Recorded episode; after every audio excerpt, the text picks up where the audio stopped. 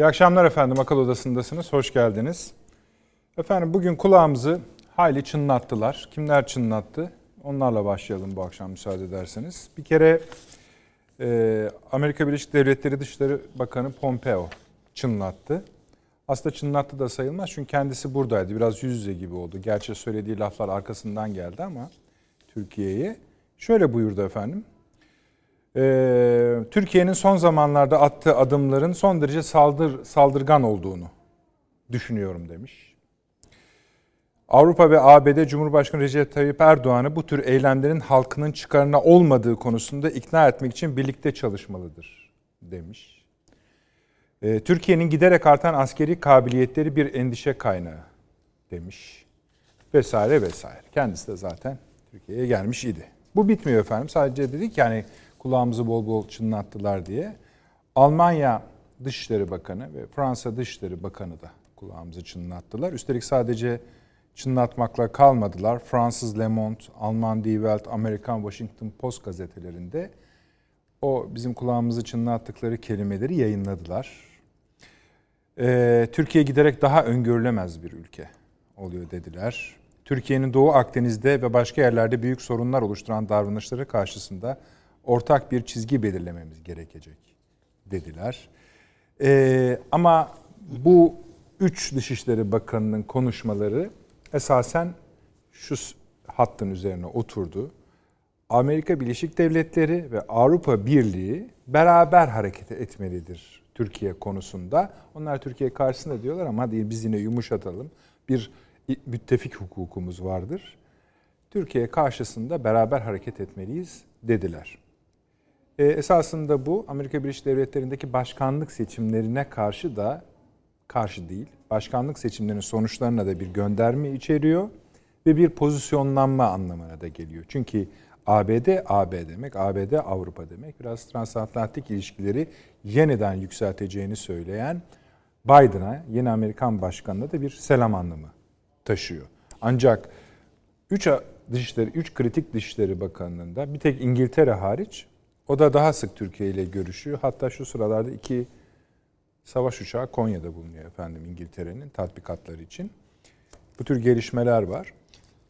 Onu da belki bu eklemek mümkün bu dosyaya. Ama bunun biraz ne demek olduğuna bakmamız gerekiyor. Çünkü bunun gittiği yer biraz da Türkiye'nin yeni dönemde ne tür hazırlıklar yapması gerektiği üzerine kafa patlatmamızı gerektirecek. Yeni dünya düzeni deniyor, yeni ekonomik düzen deniyor, yeni siyasi düzen deniyor. Cumhurbaşkanı her konuşmasında bunu tekrarlıyor. Şimdi bunun geldi Biden'lı bir mutasyona uğradı. Öyle değildir. Buna öyledir değildir bakacağız. Ancak buna göre de herhalde Türkiye bir takım yeni adımlar atacak. Efendim başka maddelerimiz var ama bence en önemli maddelerden birisi de şu. Çünkü esasında birinci maddeye de yakındır. Coğrafi olarak değilse de esas olarak bunun üzerine kurulan bir yeni dünya düzeni ya da ABD Başkanı ile birlikte de buna ilişkin değerler değişeceği için bizim pozisyonumuzu da etkileyecek. Efendim e, Asya Pasifik bölgesindeki 15 ülke, tam 15 ülke dünyanın en büyük serbest ticaret anlaşması olarak bilinen bölgesel kapsamlı ekonomik ortaklık, onlar RCEP diyorlar efendim, anlaşmasını imzaladı. Şimdi bu böyle sıradan bir anlaşma değil. Ee, öyle böyle bir anlaşma değil. Sadece kapsadığı nüfus 2.1 milyar. Sadece yine müzakereleri 8 yıla yakın sürdü. 8 yıl. Onlarca görüşme yapıldı ve sonuçta şöyle bir tablo çıktı efendim ortaya. ASEAN ülkeleri var. Bunları sayalım. Brunei, Kamboçya, Endonezya, Laos, Malezya, Myanmar, Filipinler, Singapur, Tayland, Vietnam. Bir de bunların dışında, burası daha da ilginç. Avustralya, Çin, Japonya, Güney Kore ve Yeni Zelanda'da bu anlaşmanın parçaları, bağlayıcı anlaşmanın parçaları. Şimdi böyle bir anlaşmanın e, siyasi sonuçları, küresel siyasi sonuçları olmaması düşünülemez. Hele hele Japonya, Güney Kore, Avustralya, Yeni Zelanda gibi hem Amerika Birleşik Devletleri ile hem de İngiltere ile özel ilişkileri bulunan ülkelerin de bunun içinde yer alması önemli. Nitekim bu anlaşmayla birlikte gelen açıklamalar, içindeki açıklamalarda zaten ona vurgu yapıyor. İşte Çin Devlet Başkanı, Çin Başbakanı çıkıp dedi ki bu çok kutupluluğun ilanıdır dedi. Bu tam olarak zaten bu anlama geliyor. Serbest ticaret anlaşması, serbest ticaretin vurgulanmasıdır dedi ki bu aslında Amerikan değerleri açısından savunulan ama bu ülkeler yaptıklarında, örneğin Çin yaptığında itiraz edilen maddeler. Şimdi buna da bir değineceğiz. Hindistan da buna katılacaktı, son anda vazgeçti. Onun da sebepleri var.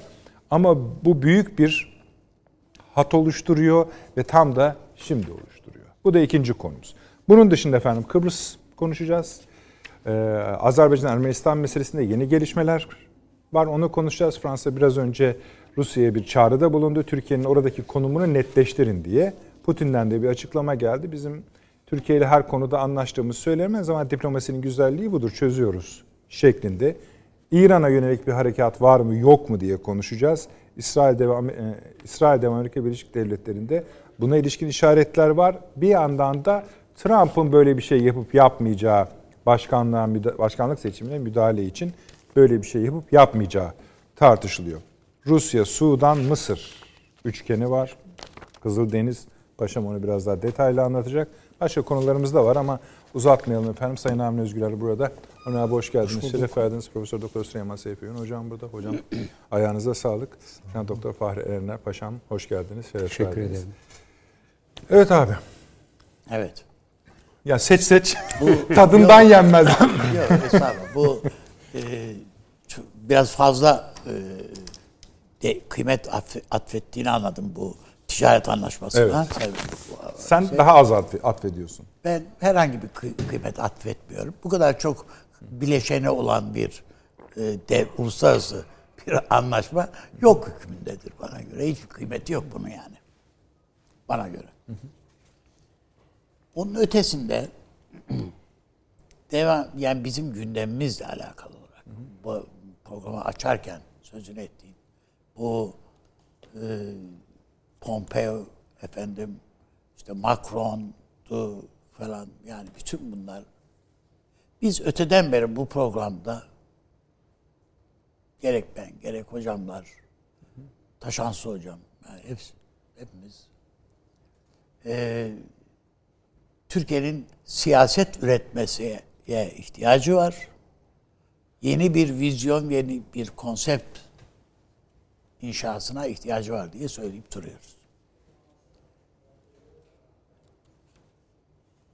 Ben e, son 10 gündür Sayın Cumhurbaşkanı'nın yaptığı konuşmaları eğer birisi dikkatlice okursa biz ben bunu yapacağım dediğini söyleyebilirim.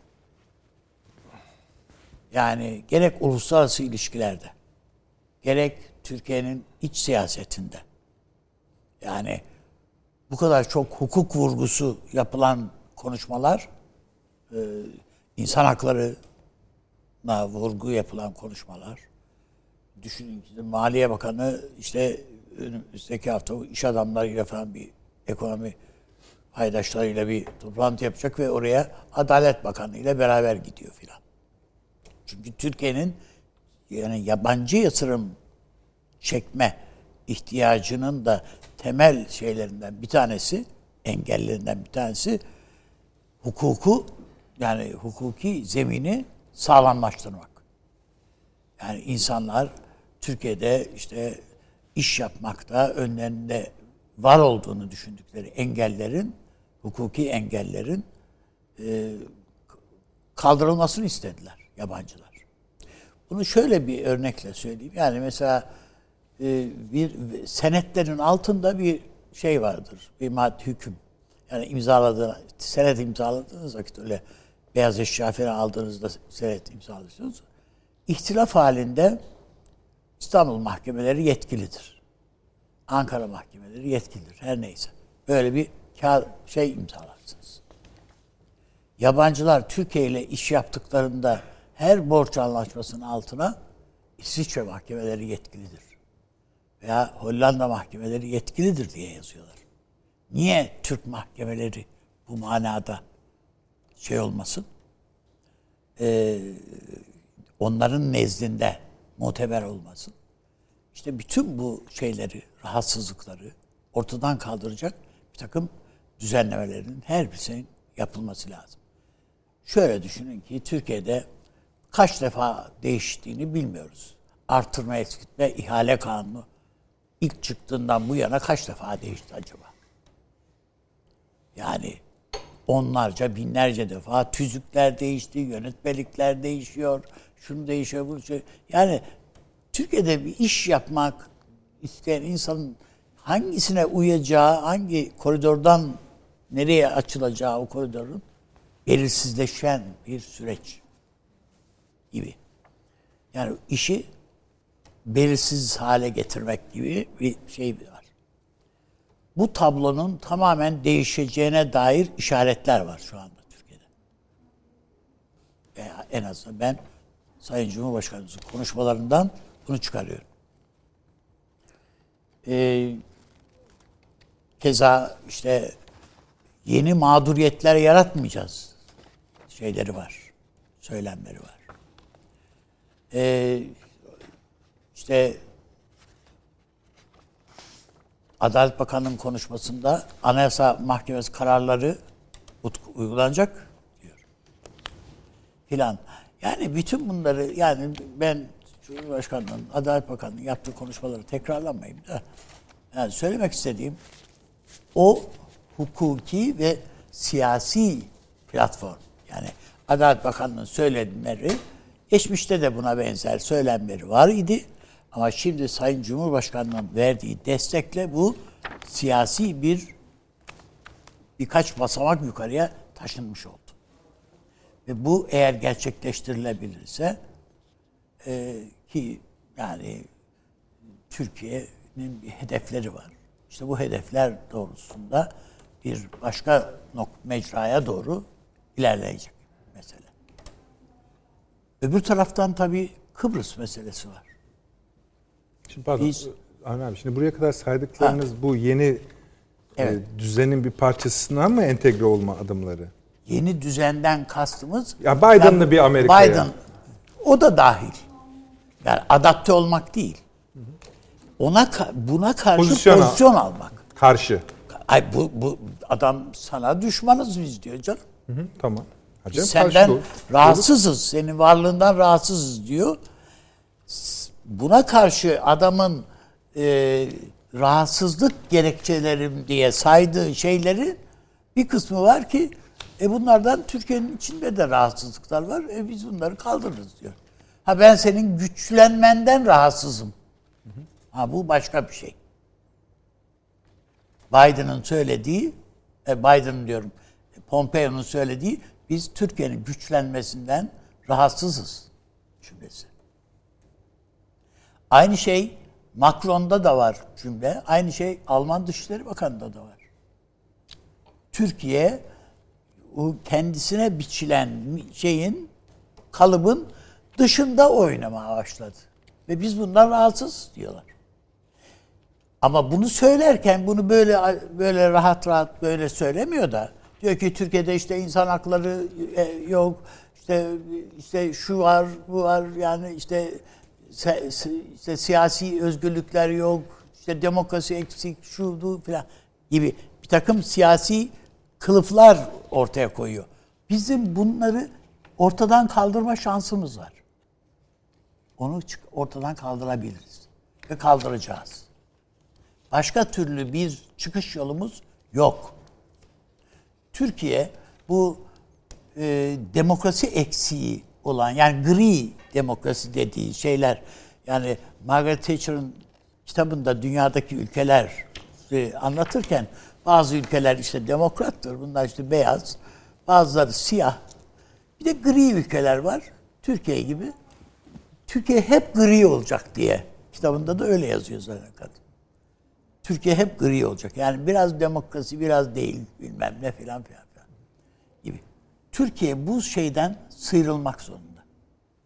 Bu oradan sıyrılmak zorunda. Ve bölgesinde demokrasiyle idare edilen tek ülke esas. Onun bütün icaplarını yerine getirmeye hazır bir siyasi kadro var Türkiye'de. Bu yapılabilir. Yapılamaz değil, yapılabilir. Ee, ve ben bu eşikte eşikte olduğumuzu düşünüyorum. Ya da düşünmek istiyorum yani. Bu, biz bu ülkenin vatandaşlarıyız. Ve eksiğini, gediğini görüyoruz, biliyoruz, ediyoruz. E bunu bunun siyasi mensubiyetle, şununla bununla bir alakası yok.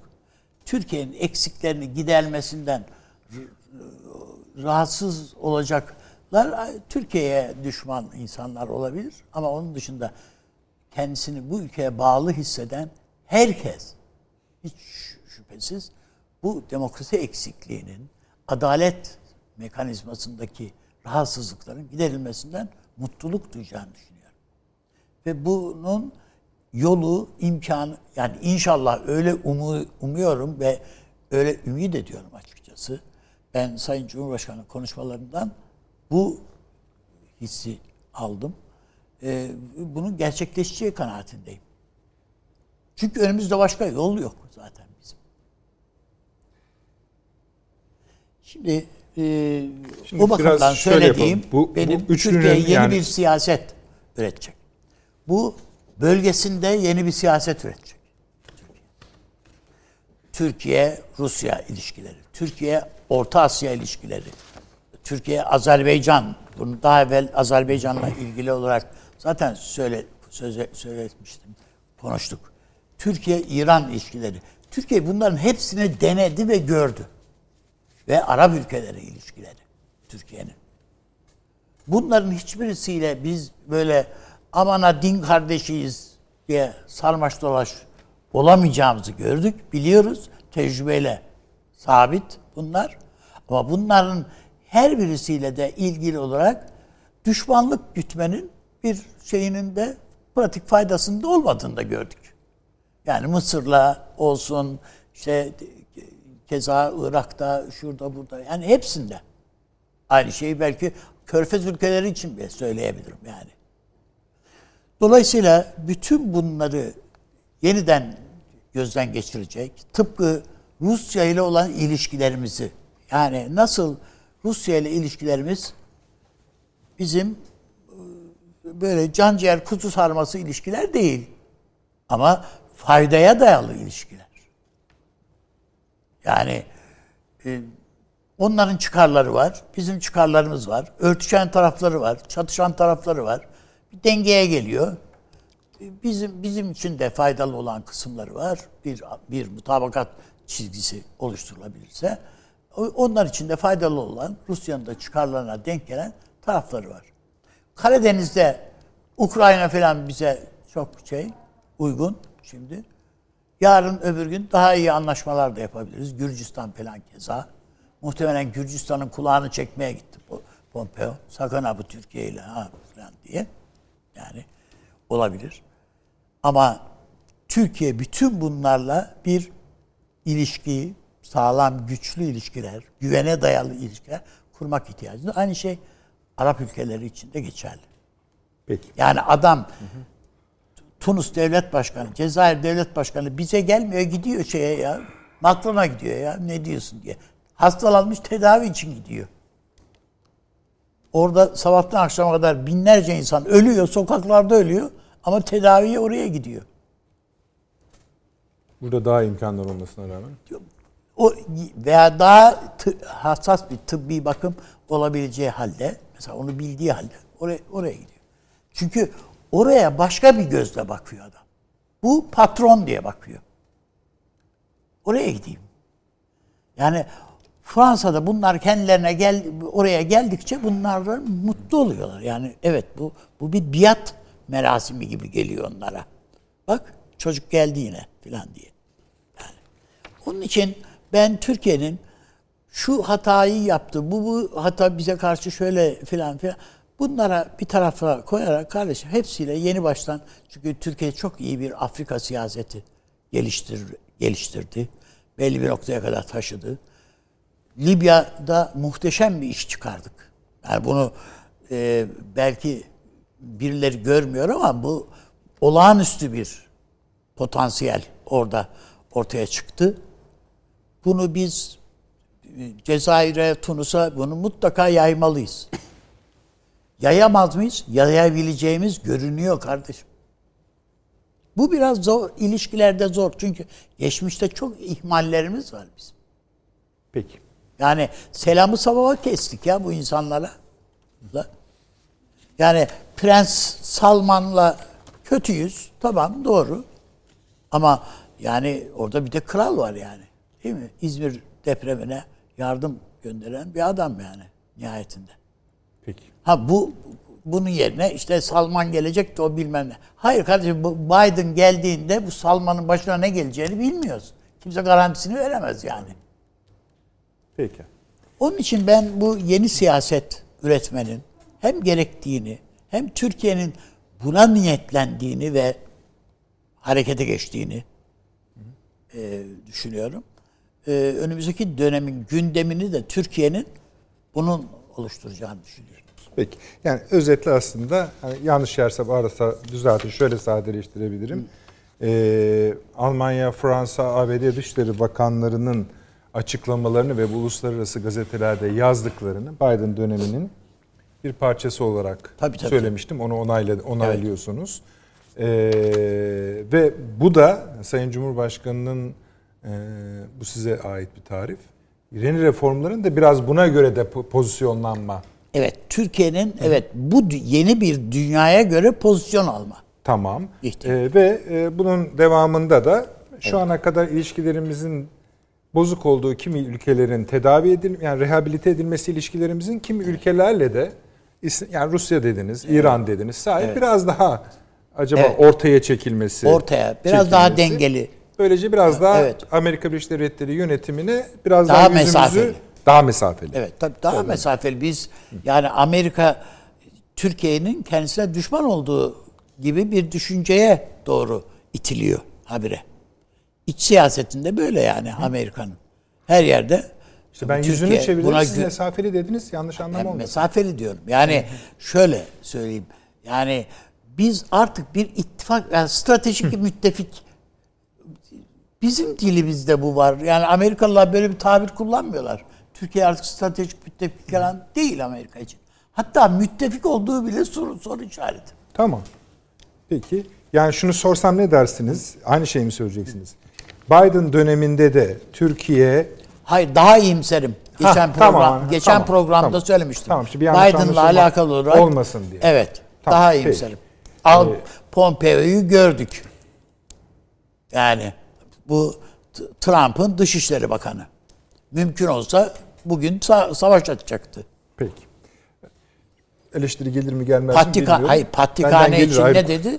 Ee, bizim e, siyaset partnerimiz dedi. Peki. Ee, biraz o zaman şey Zaten yapalım. da- soğutalım sizi. Konstantinopolis diye tanımlıyor. Evet evet evet. Yani e, Konstantinopolis kelimesini de ekleyerek evet. Peki. İlk reklamımız efendim hemen geleceğiz.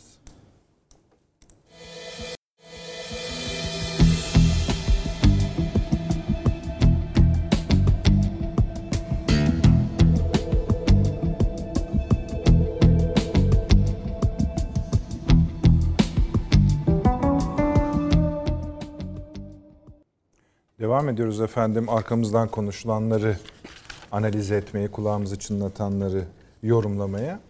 Ee, Süleyman Seyfi Öğün Hocam tabii lütfen ilk önce bunun anlamını bize söyleyiniz. Sayın Avni Özgüren'in yorumları vardı. Onlara yorumunuz var mı?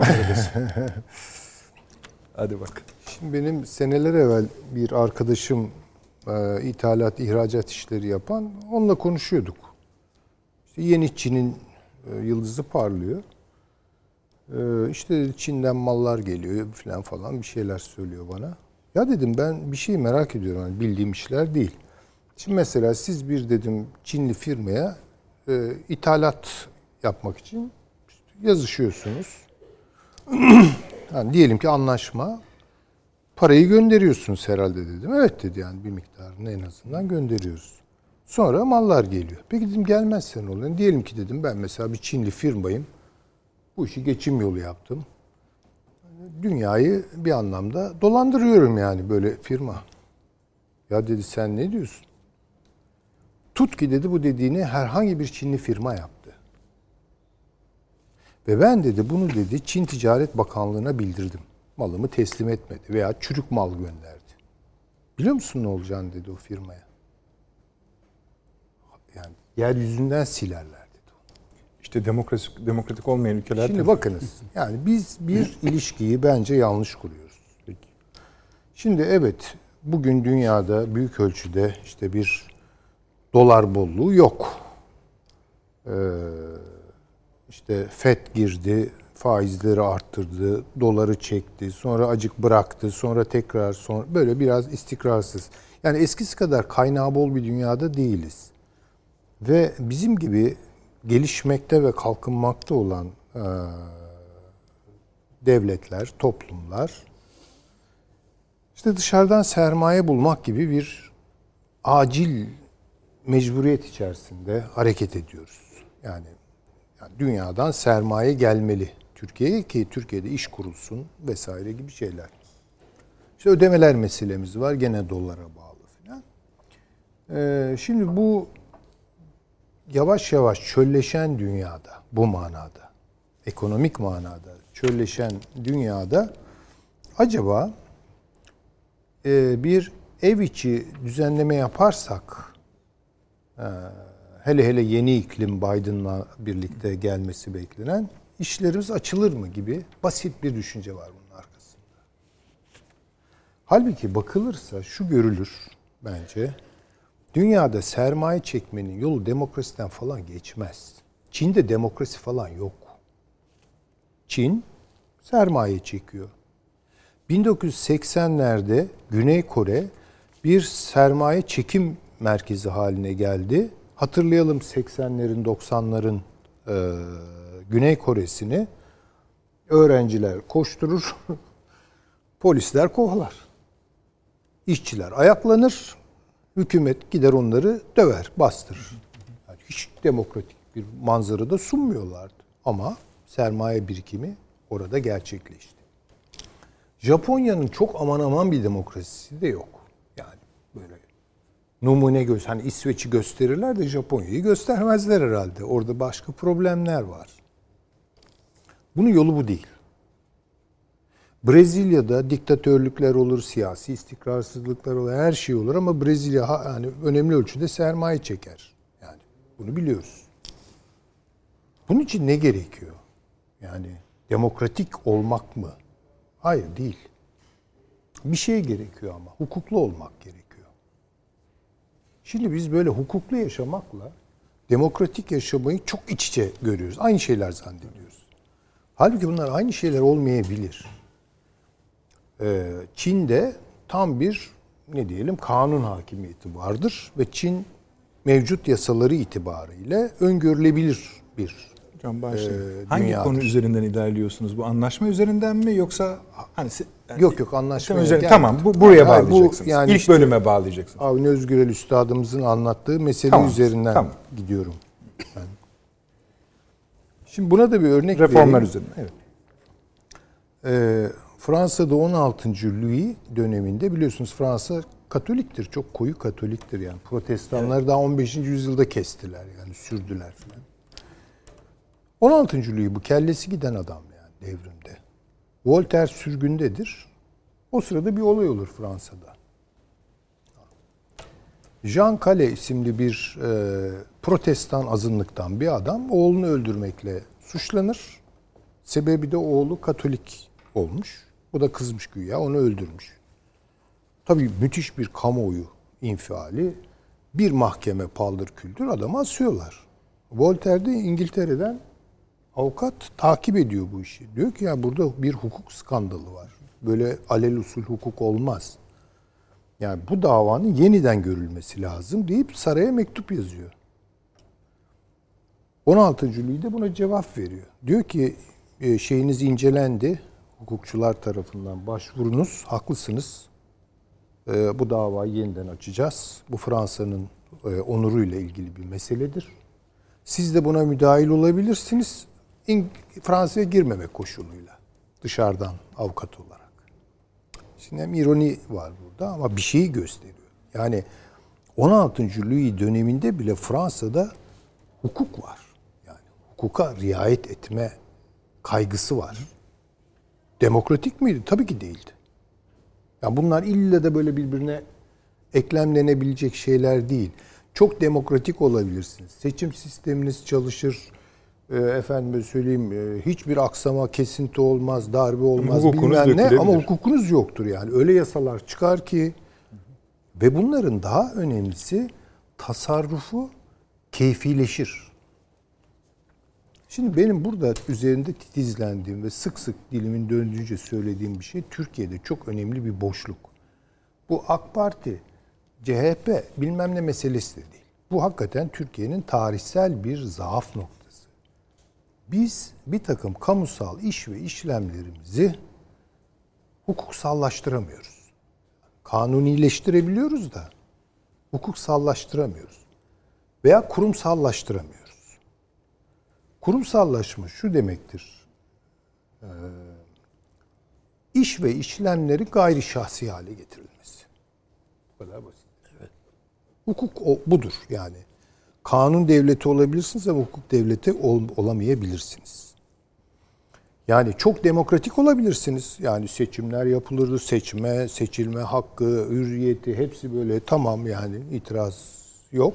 Fakat yani çıkan yasalar hukuksal bir karşılık bulmayabilir. Bu da genellikle kültürel arka plandan kaynaklanıyor.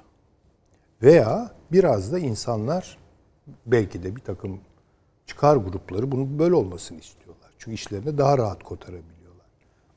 Sadece çıkar grupları değil, aynı zamanda sade vatandaşların da işine gelebiliyor bu. İşin tuhafı. Sonra da şikayet ediyoruz. İşte hocam kaç defa imar affı çıktı Türkiye'de. Bakınız yani. Tamam? Yani bu, bu olmaz. işte. Zorbay Bakın, deprem Bu olmaz. Bu olmaz. Vergi kanunlarımız değişiyor, ihale kanunlarımız değişiyor. Habire kanun yapıyoruz ve bunlar demokratik yoldan yapılıyor. Parlamentolardan çıkıyor canım. Başka bir yerden gelmiyor. Şimdi bu ayrımların bence farkına varmamız lazım. Türkiye'de çok önemli bir za- zayıflık noktası bu. Aynı zamanda e, liyakat sisteminin de aşınmasına yol açıyor. Buradan da büyük kayıplarımız var. İşte siyaset geliştirebilecek kadroları da bu yüzden çıkaramıyoruz. Çünkü işi ehline vermiyoruz ki. İşi genellikle işte bize yakın kim? Bugün A partisi ona göre bir dağıtım yapıyor.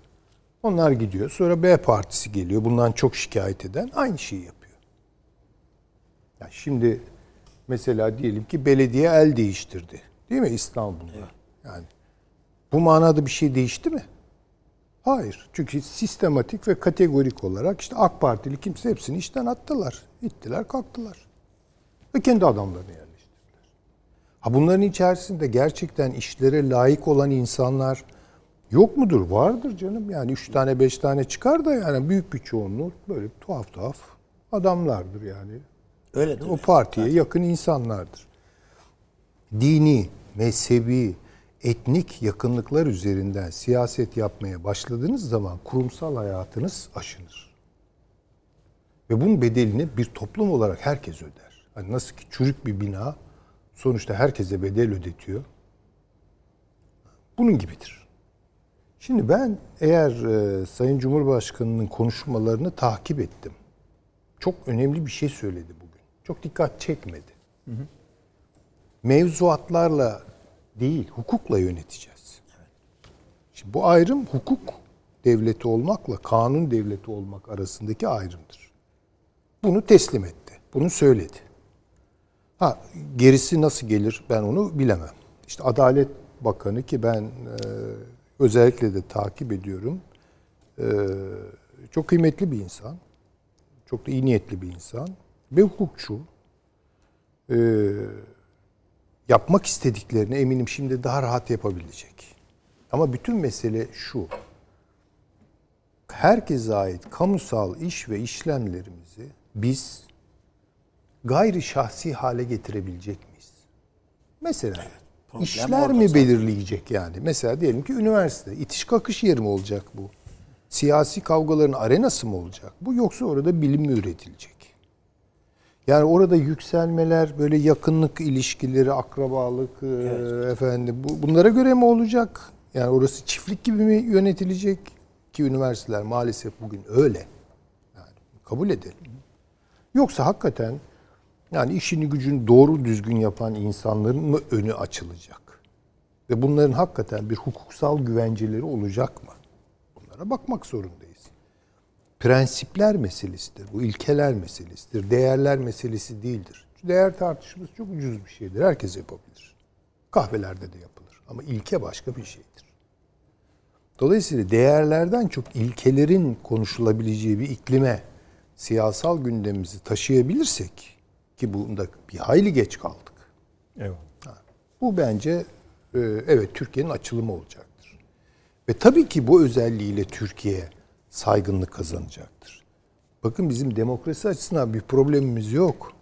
Üstadım gayet güzel söyledi yani. Demokrasinin temel kurum ve kuruluşları bizde işliyor. Seçimler yapılıyor. Hepsi var. Seçme e, hakkı var, seçilme hakkı var. Üstelik Kadınların gayet basiret sahibi bir millet var yani. yani ve de sahip çıkıyor buna yani demokrasiyi bu manada savunuyor. Ama eğer demokrasiyi çoğunlukçuluk üzerinden şahsi ilişkileri açarak sürdürürsek bu problem olur. Karşımıza bir problem olarak gelir. Bunun karşısında da çoğunluklara saygı duymayan bir çoğulculuk gelişiyor. Yani böyle demokrasinin iki yakası bir araya gelmiyor nedense. Ama bütün dünyada böyle. Bugün Amerika'da Biden-Trump gerilimi de budur. Yani bütün dünyada çoğunluklara e, yer yer homofobik bakabilen bir çoğulculuk gelişti. Çoğulculuğa da gereksizlik ve e, demokrasiyi bozan bir şeymiş gibi e, bakan bir çoğunlukçuluk. Yani e, çoğulcu olmakla çoğunlukçu olmayı bir araya getiremez hale geldi. İnsanlığın derdi bu. E Türkiye'de de bu gözüküyor tabii ki. Buna biz bir çözüm bulmak durumundayız. Yani Bunu herhalde şey diye söylemiyorsunuz değil mi hocam? Yani Amerika'ya uyum sağlamak, hayır Avrupa'ya işte uyum bakın sağlamak. hemen bakın. Hiç Ha, alakası bu o yok bakın, bunun. Bu bu nedir biliyor musunuz? Bu çok özür dilerim ama küçük bir kasabada küçük bir tezgah sahibinin düşüncesidir. Ya kınamak, küçümsemek için söylemiyorum. Standardı budur.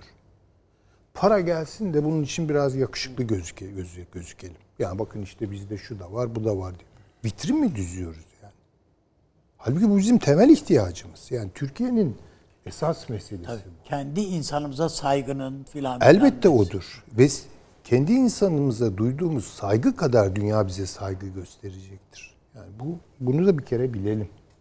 Öz saygıdır saygı yaratan şey. Durduk yerde kim kimi niye saysın ki? Ee, bu bizim meselemiz ve bizim meselemiz olarak sahipleniliyorsa bu reform mu olacak bilemiyorum. Göreceğiz tabii bunu takip edeceğiz e, sonuçları itibariyle. O evet e, Türkiye'nin önünü açacak. Ama değilse para damlasın, sermaye bulalım. Bunun için işte böyle gözükelim. Yani bu askerlikteki teftiş fırçası hikayesi gibi bir hikayeyi anla- hatırlatır bana ki ben bunun bu e, kadim millete yakışmayacağını düşünüyorum. Peki hocam. Teşekkür Hocamın e, söylediğine bir şey yerden göğe haklı. Çok doğru bence de. Nasıl koronavirüs yani şu maske kullanımı süreci filan o ağır cezalar öyle bir şeyleri ortaya çıkardı ki inşallah bu bir alışkanlığa dönüşür. Artık kurala uyma. Çünkü affetmiyorlar. Hayır kardeşim. İdare et abi diyor. Biz çünkü bu idare et abiye bu- yani. Trafikte hata yapıyoruz. İdare et abi aman ha filan. İşte şeyinin ehl, eskiden ehliyetin arasına para koyup verenler filan. Yani bütün bunların hepsini gördük.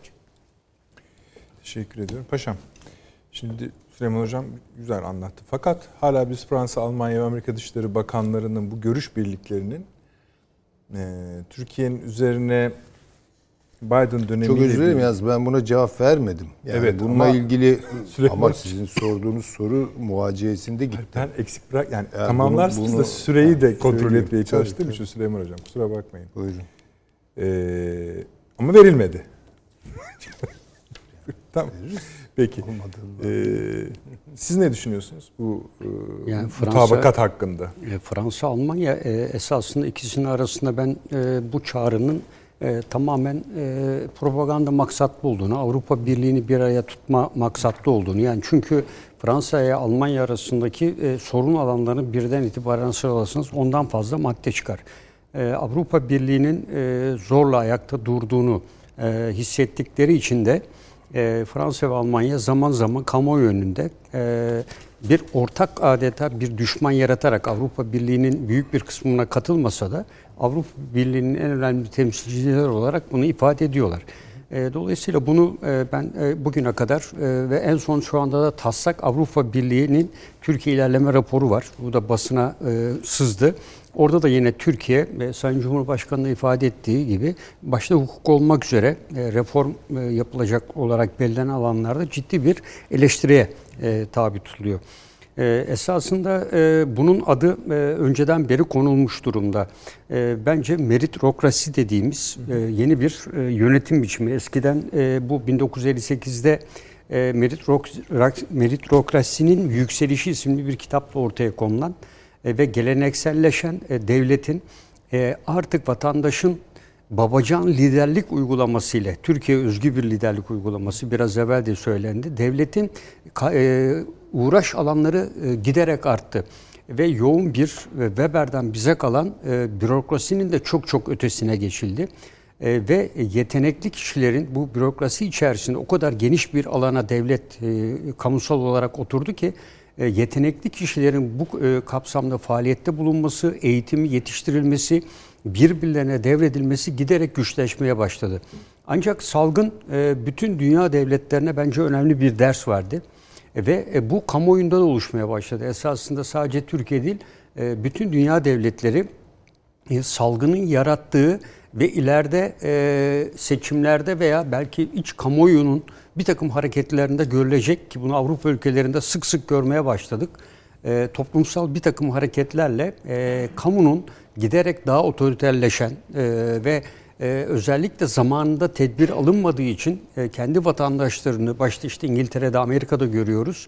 E, bu şekliyle e, hükümetlere yönelik bir takım eylemlerde bulunacakları bir sürece doğru gittiğimizi görüyorum ben. E, bu yüzden e, Dünya Bankası'nın ve e, Birleşmiş Milletler e, Fonu'nun açıkladığı e, bu yılın sonuna kadar açlık sınırının altında yaşayan insanlara en az yarım milyara yakın insanın katılması bekleniyor. Yarım milyar. Ee, bu sadece açlık sınırının sadece Yemen örneğini verelim. Yemen'de şu anda yüzde 75 bunda Husilerin e, savaşın da etkisi var ama yüzde 75'i açlık sınırının altında yaşıyor.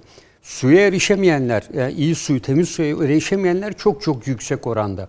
E, bu durum e, Afrika'da zaten kontrolü büyük oranda elden çıkartmış durumda.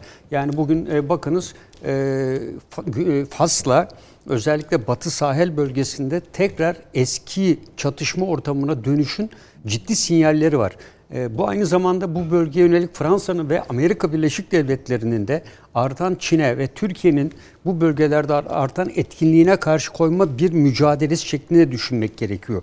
Bundan evvel Fas'ın e, burada e, uzun yıllar, 30 yıldır bir e, anlaşma sürecine girilmişti. Buradaki Polio Büro diye bir e, Polisario. Polisario, evet, Polisario diye e, bir yapılanma vardı. E, bunun da şu anda Fas arası giderek açılmaya başladı ve her an e, çatışmaların bireysellikten e, giderek bölgeyi 30 yıl öncesi olduğu gibi kapsaması bekleniyor. İşte bu e, Fransa ve ilgili ülkeler Amerika Birleşik Devletleri tarafından ki bu da Mali e, darbesi bunun ilk e, ipucu olmuştu. E, diğer ülkelerde de bunu yaygınlaşacak. Hemen doğusunda da biliyorsunuz DAEŞ Kuzey Afrika e, Federal İslam Cumhuriyeti'ni koydu ve Afrika'da ağırlığını giderek arttırmaya başladı.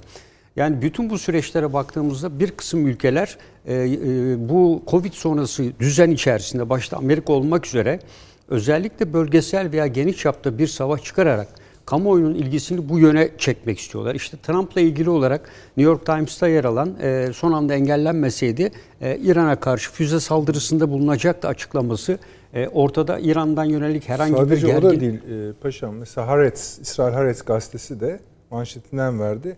Neten, şöyle bir başlık attılar. Netanyahu İran'ı vurar vurur mu? Hayır ama e, Trump vurur. Vurur, evet. Yani bu yeni e, bir şey. Aynı zamanda işte Savunma Bakanı'nın görevden alınması, onunla birlikte gelen e, Pentagon'dan Tabii, istifalar, yeni kişilerin atanması falan filan gibi bunu da sonunda bunu- götürdüler şeye bağlar bir şey konuştuk. vurursa o aslında Trump Biden'ı vuruyor demektir. Tabii Yani tabii. seçim sürecini de durdurmak Ya, için bunu durdurmak yapacağını için. söylüyorlar yani.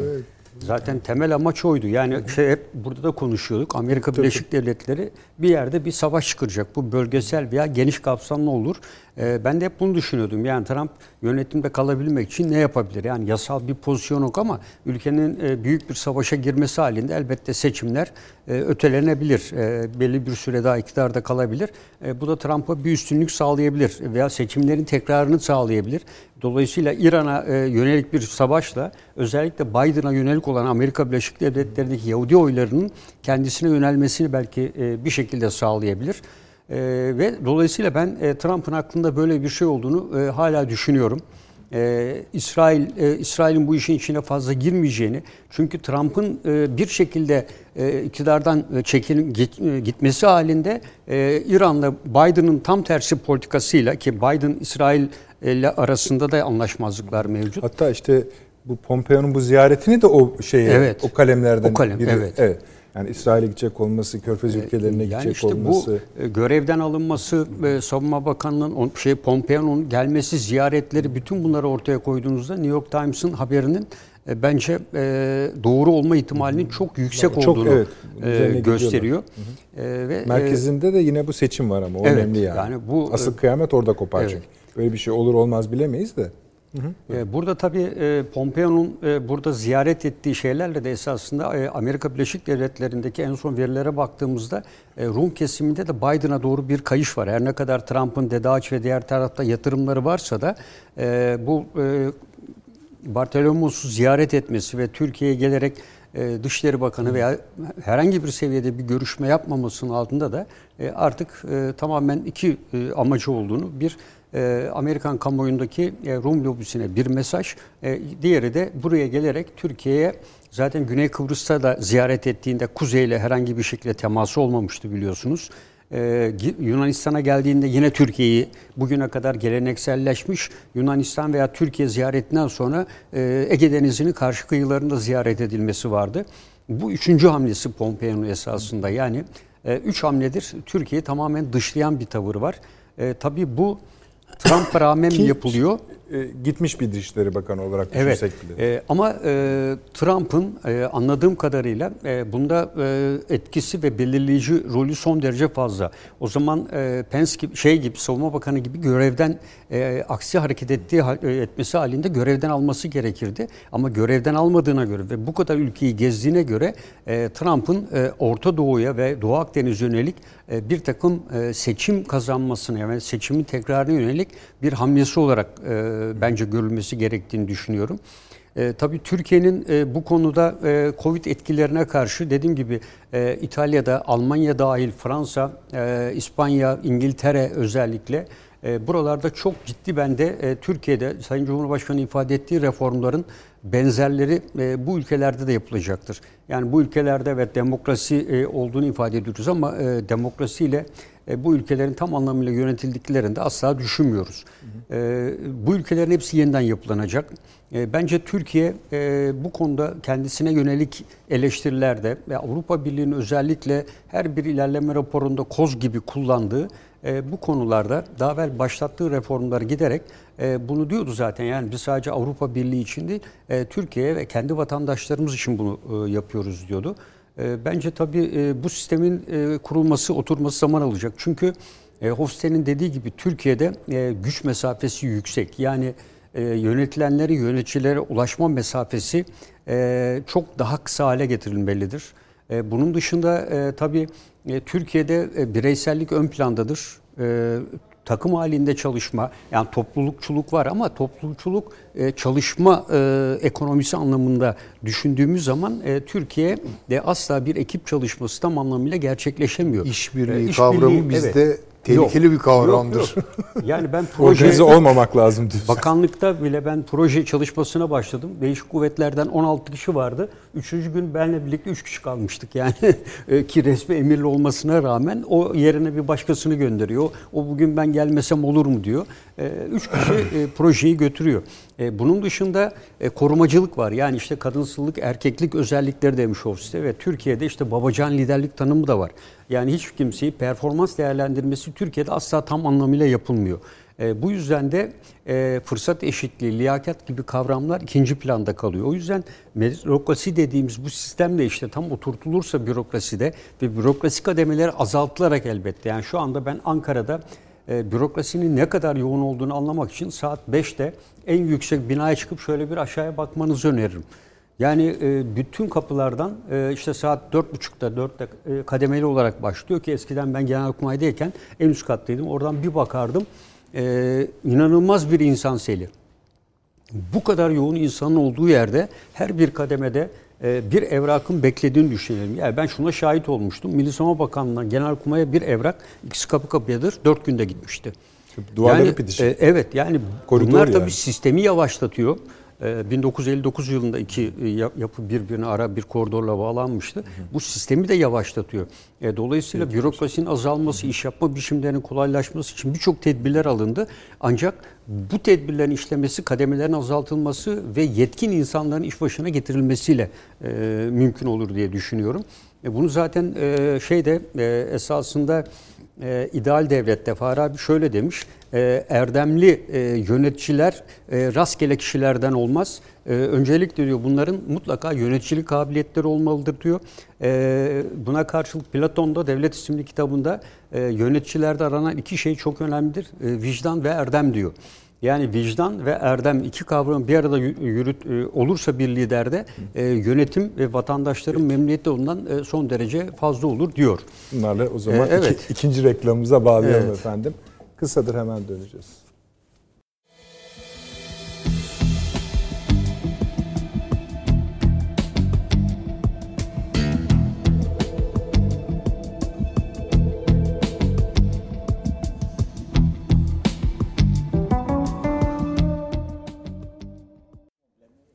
Döndük efendim akıl odası devam ediyor. Öylece ara başlıklara da gelmiş oluyoruz.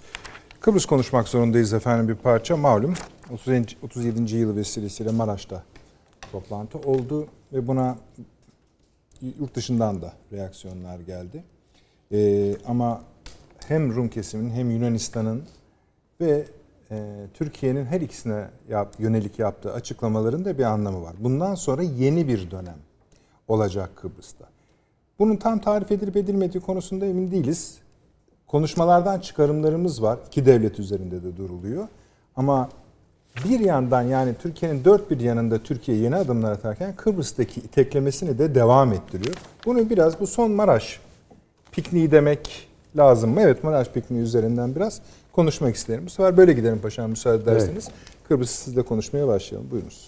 E, Bence e, 37. yıl yani tek yıllarda olmuş olsa Sayın Cumhurbaşkanı'nın e, oraya gidişi e, bir önem e, atfedebilir ama Pompeo'nun Türkiye'yi ziyaret etmemesi ve Amerika'nın Türkiye karşı tavırları ve Güney Kıbrıs Rum yönetiminin 30 yıldır devam eden e, ambargoyu kaldırmış olmaları arkasından Dede Ağaç'ta üst kurması ve hatta e, buradan e, boğazları bypass ederek e, Dede Ağaç üzerinden e, bu e, LNG'nin depolanıp Avrupa'ya sevk edileceği bir merkez kurma arayışları içinde olması e, ve e, Avrupa Birliği ile Türkiye'ye karşı e, birlikte hareket etmeniz şeklindeki sözlere e, en net cevap olduğunu düşünüyorum. E, Burada e, özellikle e, Kuzey Kıbrıs Türk Cumhuriyeti'ne e, bence gidilerek burada e, yeni Cumhurbaşkanı'nın kutlamanın ötesinde e, verilen mesaj Türkiye'nin e, Akıncı'nın ifade ettiği gibi bir federasyona asla artık yer verilmeyeceği ve Kuzey Kıbrıs Türk Cumhuriyeti'nin bağımsızlığının tanınması konusunda ben ilk işaret fişeğinin daha güçlü bir şekilde atıldığını düşünüyorum. Amerika Birleşik Devletleri'nin bu yöndeki tutumla devam etmesi halinde bu sürecin daha da hız kazanacağını değerlendiriyorum. E, Daha evvel de ifade etmiştim. Yani burada e, her zaman için e, Rusya, Çin gibi bu bölgede bu ülkelerle işbirliği yaparak yani stratejik müttefiklik ve ortaklık anlamında değil, bölgesel işbirliklerine gidilerek Amerika'nın Türkiye karşıtı bu tutumunu bir şekilde aşmak gerekiyor ve Macron da gene ifade etti. Yani aklına geldikçe özellikle Türkiye karşıtlığı aklına geldikçe hep NATO'ya laf atıyor. Yani NATO'nun beyin ömrü, NATO artık verilen hangi görevi yaptı ki gibi. E, bu konuda e, Biden'ın seçilmesi halinde NATO'yu tekrar eski haline getirme şeklinde bir takım söylemleri var. E, ancak e, Avrupa Birliği dahil ülkelerinin de ben artık NATO'dan e, fazla bir beklentileri olduğunu düşünmüyorum. E, ve e, esas mücadele Avrupa Birliği ile Amerika arasında özellikle Balkanlarda yoğunlaşacağını ben değerlendiriyorum.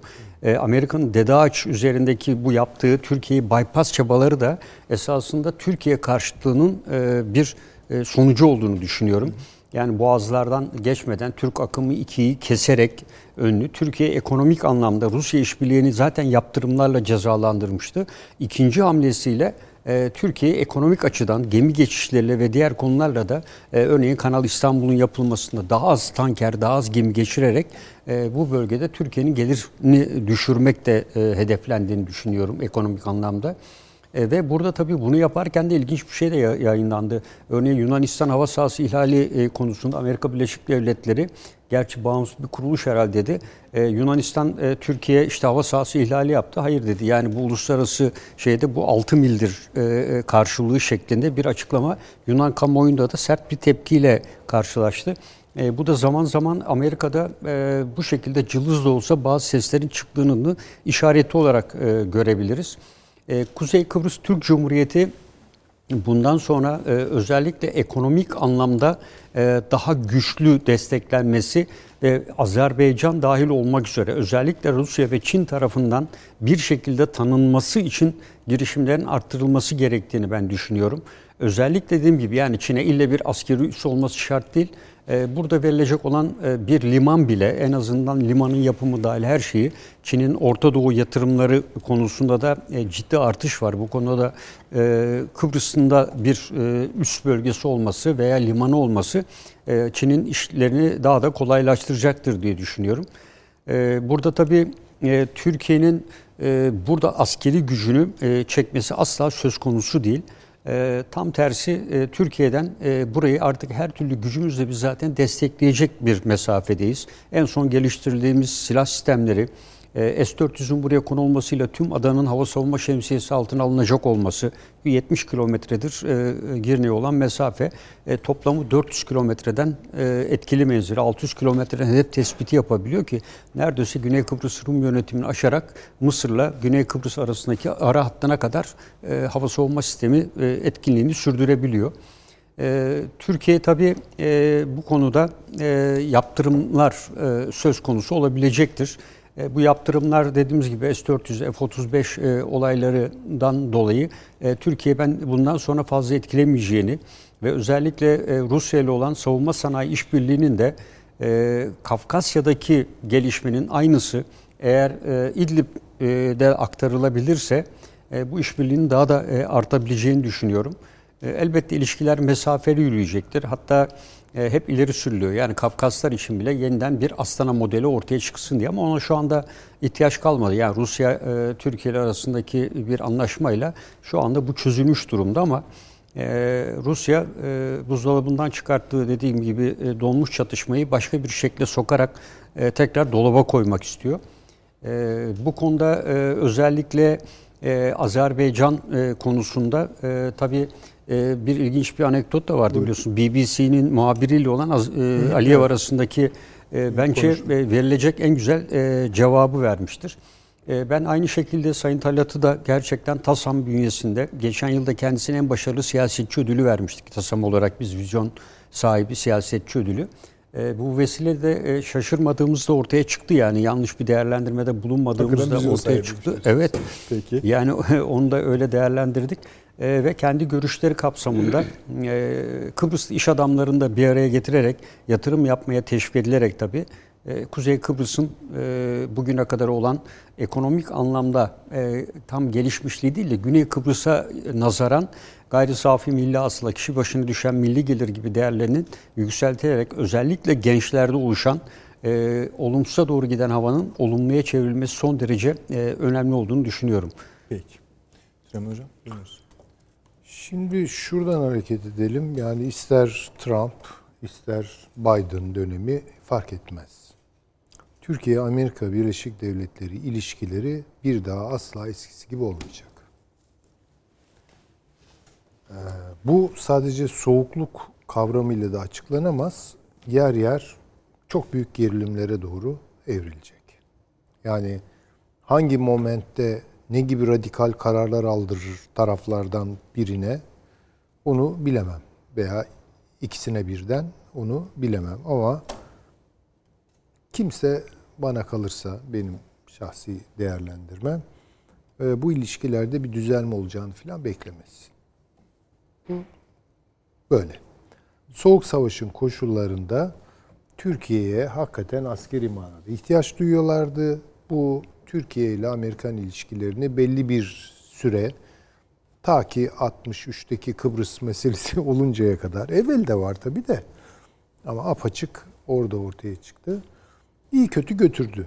Ama artık bundan sonra bunu sürdürülebilir bir şey olduğunu ben hiç zannetmiyorum.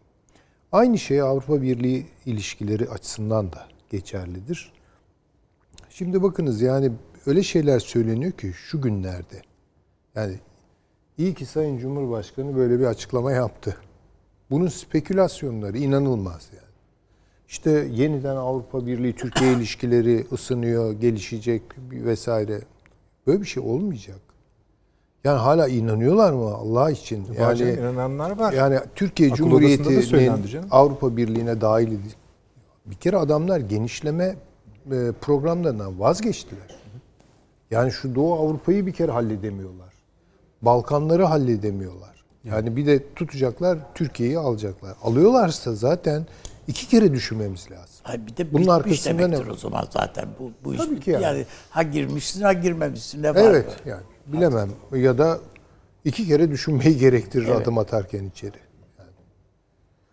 Ee, böyle bir e, tablo karşımızdayken tabii Pompeo'nun gelip İstanbul'da, Fransa'da önce sonra İstanbul'da bu beyanatları vermesine şaşırmamak lazım.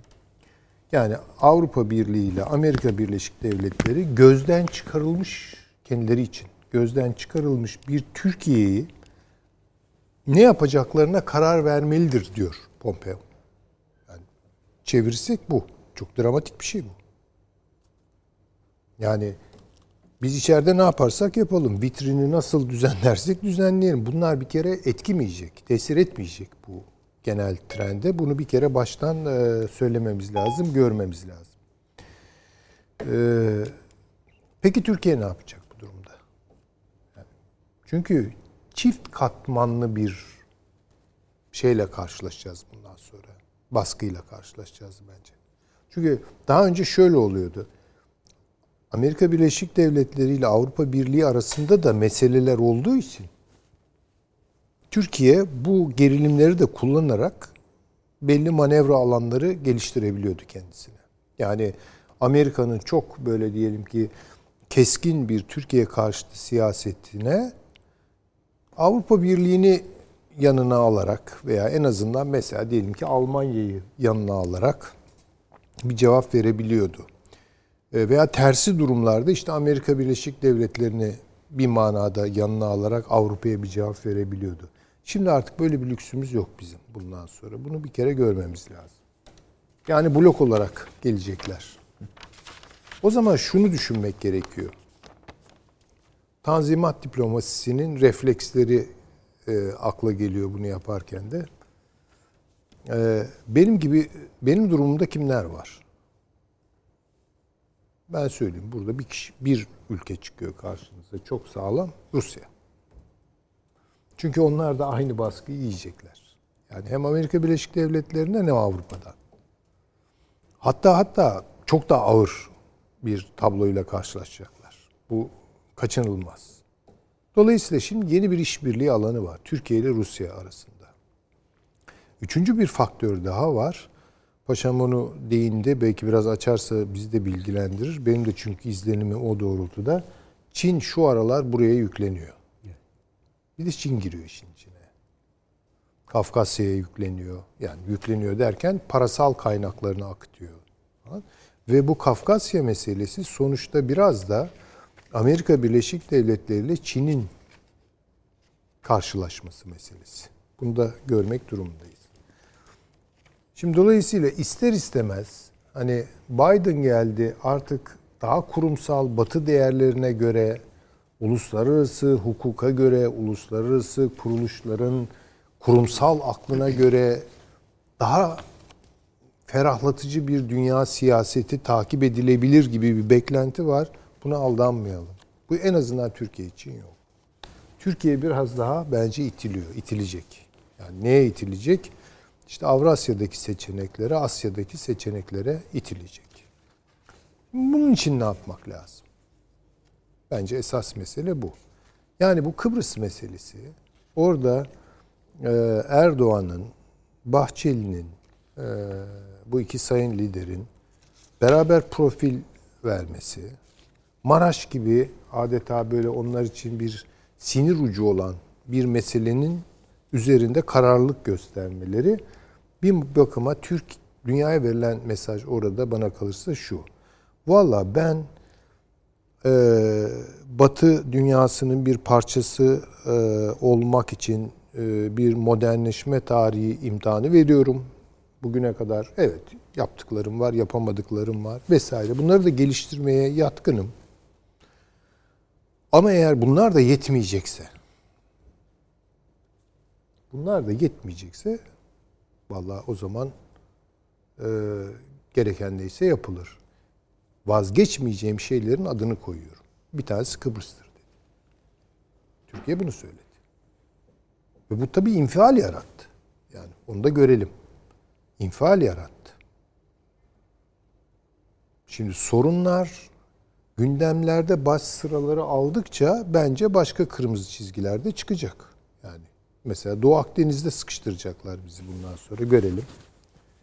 Ee, Kafkasya'da belki başka şeyler olacak. Evet, Irak'ta sıkıştıracaklar. Irak'ta sıkıştırılacak, Suriye'de sıkıştır vesaire. Evet. Şimdi burada Rusya ne yapacak? Esas bence Türkiye'nin çözmesi gereken mesele bu. Türkiye'nin hesaplarıyla Rusya'nın hesaplarının örtüştüğü noktalara kadar bunları karşılamak, bertaraf etmek mümkün. Ama Rusya için de aynı şey. Türkiye'siz ne kadar gidebilir bu işlerde? Dolayısıyla bence bu yeni tablo e, Dışişleri Bakanı'nın işte bundan 6 ay kadar evvel değil mi artık Türkiye gözünü Evet. doğuya çevirmiştir. Yeni Avrasyacılık gibi bir ifadeler. Yeni Avrasyacılık diye bir Yeniden. şey. Yeniden Avrasya. Ha, evet. yeniden Avrasya buraya götürüyor bizi. Ama bu fiili bir durum. Yani bu beş tane seçenek var. Gönlümden bu, bu geçiyor, onu seçiyorum diye bir şey. Fiili durum bu. Ve Türkiye siyasetini burada yapacak. Bunun başka çıkış yolu yok. Bunun başka çıkış yolu yok. Çok açık. Biden demek gerçekten Avrupa Birliği Amerika Birliği ilişkileri transatlantik. Bunun biraz daha somut karşılığını koyalım. Zaman zaman demez miyiz, söylemez miyiz? Ya Avrupa Birliği dediğiniz esasında Almanya'dır. Bu Almanya ile Amerika'nın ittifakı. Bir faktör daha burada açığa çıkıyor İngiltere. Çünkü yani şimdi düşünebiliyor musunuz? Biden kazandı bu seçimleri. Yani yeniden transatlantik ticaret anlaşmaları gündeme gelecek. Yeniden işte Avrupa Amerika işbirliği vesaire. Ve İngilizler futbolu çok severler. Milli sporları İngiltere offside'da şu an. Şu an offside'da. Yani ne konuşuluyor acaba dönsek mi yeniden Avrupa Birliği'ne denmiyor mu? Yani ya da bu durumu nasıl e, sürdürecekler? Kimlerle işbirliği yapacaklar? İngiltere de bu işin içinde. Yani şöyle söyleyeyim. Almanya ve Amerika Birleşik Devletleri bir yerde duruyor şu an. Bir hat oluşturuyor. Potansiyel olarak, tabi adı konmuş değil. Ee, bazı tecrübeleri var sadece. İngiltere, Rusya ve Türkiye başka bir safa düşmüş oluyor. Çin de var bu işin içinde. İngiltere, e, Pasifik'te bu saydığınız dörtlünün ayrı bir iz düşümü var. O da Avustralya ve Yeni tamam şimdi onu diyecektim. Siz de gayet güzel söylüyorsunuz. Bunların Pasifik'te de karşılığı iz düşüm var. Çok haklısınız. Orada da işte ne bileyim e, Tayvan, efendime söyleyeyim Vietnam, e, Ama Singapur daha biraz farklı diyorlar. Bilmiyorum yani o ayrıca da konuşulur. Bu işi daha ayrıntılı takip edenler de vardır. Ee, orada da bir ayrışma var. Bunun bununla bir bağlantısı var mı onu bilmiyorum ama Eğer Amerika İngiltere'ye Avrupa Birliği konusunda kötü davranırsa Biden yönetimi Pasifik'teki prensiple e, Pa- Pasifik'te Pasifik'teki mı? bozabilirler. Bozar. Tabii tabii. Yani şimdi İngiltere'nin de belli elinde. İngiltere deyip de şakası yok bu işlerin yani. Ya İngiltere çark edecek. Dönecek eski siyasetlerine veya İngiltere bunu kararlılıkla sürdürecek. Bu anti Avrupa, anti AB siyasetlerini. Zaten yani teorik olarak düşündüğünüz zaman eğer Amerika Birleşik Devletleri ile e, Avrupa Birliği yan yana geliyorsa ve Brexit e, sonrası Britanya bunun marjına düşüyorsa nereye oturacak İngiltere'nin siyasetleri? Ve şu aralar dikkat edelim Türkiye İngiltere ilişkileri. Değil mi? Gitmeler, gelmeler Çok fazla var. çok fazla ve bu Kafkasya meselesi üzerinde de İngiltere'nin ayrı bir hassasiyeti var. Yani sadece son iki gün içinde bir Akdeniz'de ortak tatbikat yapıldı. İngiliz Bunlar- savaş gemileriyle. Ha. Açılışta da söylediğim gibi iki savaş uçağı da şu anda Konya'da. Konya'da. Konya'da, değil mi? O o şeyin katıldığı bir zamanlar NATO İsrail'in katıldığı evet, yani şey miydi? Barış yok Ha, değil. O başka bir şey. O başka. Evet. Buyurun. Yani şimdi bunlara dikkat ederek Türkiye siyaset yapacak bundan sonra. Yani o kapıyı aşındırmanın falan bir anlamı yok. Yani o kapı kapalı Avrupa Birliği kapısı tırmalamayla falan olmuyor işler. Veya ya şimdi artık işte bak demokratikleşiyoruz Biden senin istediğin gibi Türkiye oluyor deseniz de Biden buna bence prim vermez yani. Biden siyasetleri buna prim vermez. Zaten dese de çengelleneceği yer boş. Yani Boş Avrupa tabii ki. boş. Yani. Tabii ki. O Dolayısıyla Kıbrıs'ta, Doğu Akdeniz'de, Libya'da, Suriye'de, Irak'ta bütün sorunlu olduğumuz alanlarda bu baskıları yiyeceğiz bundan sonra. Bundan kurtuluş yok. Bundan kurtuluş yok. Reklamdan sonra devam edelim Tabii mi. Süleyman Hocam? Yani son şeyi de söyleyeyim buyurun, de e, bu Der Spiegel'in kapağı boş bir kapak değil gerçekten. Yani orada bir tek mim koyduğum benim e, Çin meselesidir. Çin liderinin orada bir yeri var, bir kare var. Onu biraz şeyle kuşkuyla karşılıyorum. Biden'ın Çin'le kavga edeceği kanaatinde değilim ben. Yani bunu tekrar devam söyleyeyim. Ama diğer e, şeyler e, hani wanted kağıdı gibi Onda da böyle yani tüy gibi bir şeyde ayrılıyoruz. Hani tamam arkadaşlar e, şeyde e, şöyle bir şey tarif ediyorlar yani Süleyman. E, hani neydi Kissinger'yan teori? İşte e, Rusya'yı yanına çek, Çin'i bir anlamda kıskaca. Şimdi anti Kissinger yani şöyle tarif ediyor. E, Çin e, rakip, Rusya düşman. İkisi arasında hakikaten bravo. dağlar. Bu tam Biden'ı Zaten- açıklar işte. Tamam. Yani NATO'nun Ama rakibi de küçümsememek lazım. Hayır, yani siz tabii ara, ki, işte o tüm tabii farkı ki. bu. Hayır tabii çok doğru bir şey Tamam, söylediniz. bu fark üzerinden de Tabii, konuşuruz. tabii, Efendim konuşuruz. hemen dönüyoruz.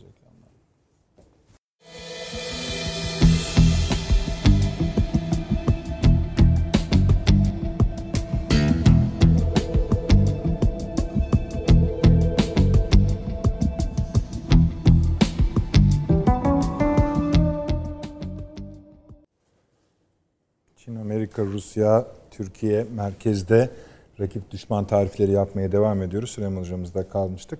Bağlayabilirsiniz nasıl arzu ederseniz Ee, hocam. yani şunu söyleyeyim. e, bu ayrıca belki ya tabii programın moderatörü siz olduğunuz için sizin e, tercihinizle ayrıca masanın gündemine gelebilir. E, bu Biden-Çin ilişkileri ayrıca münhasıran konuşulması lazım. Yani bir bakalım bence e, ona siz de uygun görürseniz başka bir programda. E, fakat şimdi hedef belirlendi. Yani o ders şipkelin kafa, kapağındaki hedefler belli. Yani bunların bir karalaması yapıldı. Bir kampanya hazırlığı var. Önce Tarif karalarlar. Yani uğraşacaklar bununla. Putin'le uğraşacaklar. Ee, Erdoğan, Sayın Erdoğan'la uğraşacaklar. Efendim söyleyeyim e, yani işte belki Filipinler'deki adamla da uğraşacaklar. Yani neyse popülist liderler kuşağı bunlar. Yani bu bunu böyle görelim. Arkalarında bir ciddi kamuoyu e, desteği var. Ayakta duruyorlar. Bunlar diktatör falan asla değil. Ama bunlar e, ne diyelim kendi kişisel karizmalarıyla ayakta duran liderler. Bunları yıpratmak için e, her şey yapılacak. İşte burada bence karizmatik desteklerden çok kurumsal desteklerle yol alınmasının önemli olduğunu düşünüyorum ben. Yani o ilk başta söylediğim şey bu Weber'in tiplemeleridir biliyorsunuz. Karizmatik otorite, efendim söyleyeyim, geleneksel otorite, bir de akılcı, kurumsal otorite. Yani karizmatik otorite ile kurumsal otorite yan yana gelirse bu çok güçlü bir şey olur. Bu bir blok olur işte. Ee, gelmez de değil.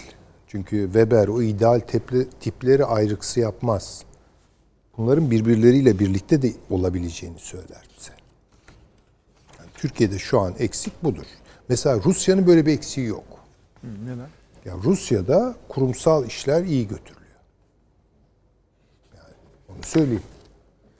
Bizim demokrasimiz onlara göre çok daha ileri tabii ki, çok daha gelişkin, kabili kıyas değil hatta demokratik birikimimiz. Ama kurumsal olarak Rusya'nın gerisindeyiz, çok gerisindeyiz. Bunu görelim. Rusya'nın ise demokrasisi Allah'lık Ali Bey yani var ama peki var diyelim. Fakat kurumsal tarafları çok kuvvetli. Onu kaybetmediler. Biz kaybettik. Yani yeniden bulacağız. Kıbrıs üzerinden geliyorduk Avni Bey buyurun. Yani e, Kıbrıs konusunda e, gerek paşam gerek hocam söyledikleri bana göre hepsine onlara katılıyorum zaten. Bu Kıbrıs meselesini Türkiye'nin Amerika ile ilişkileri, Türkiye'nin Avrupa ile ilişkilerinden ayrı değerlendirmenin imkanı yok. Keza Rusya ile ilişkilerinden ayrı değerlendirmenin imkanı yok.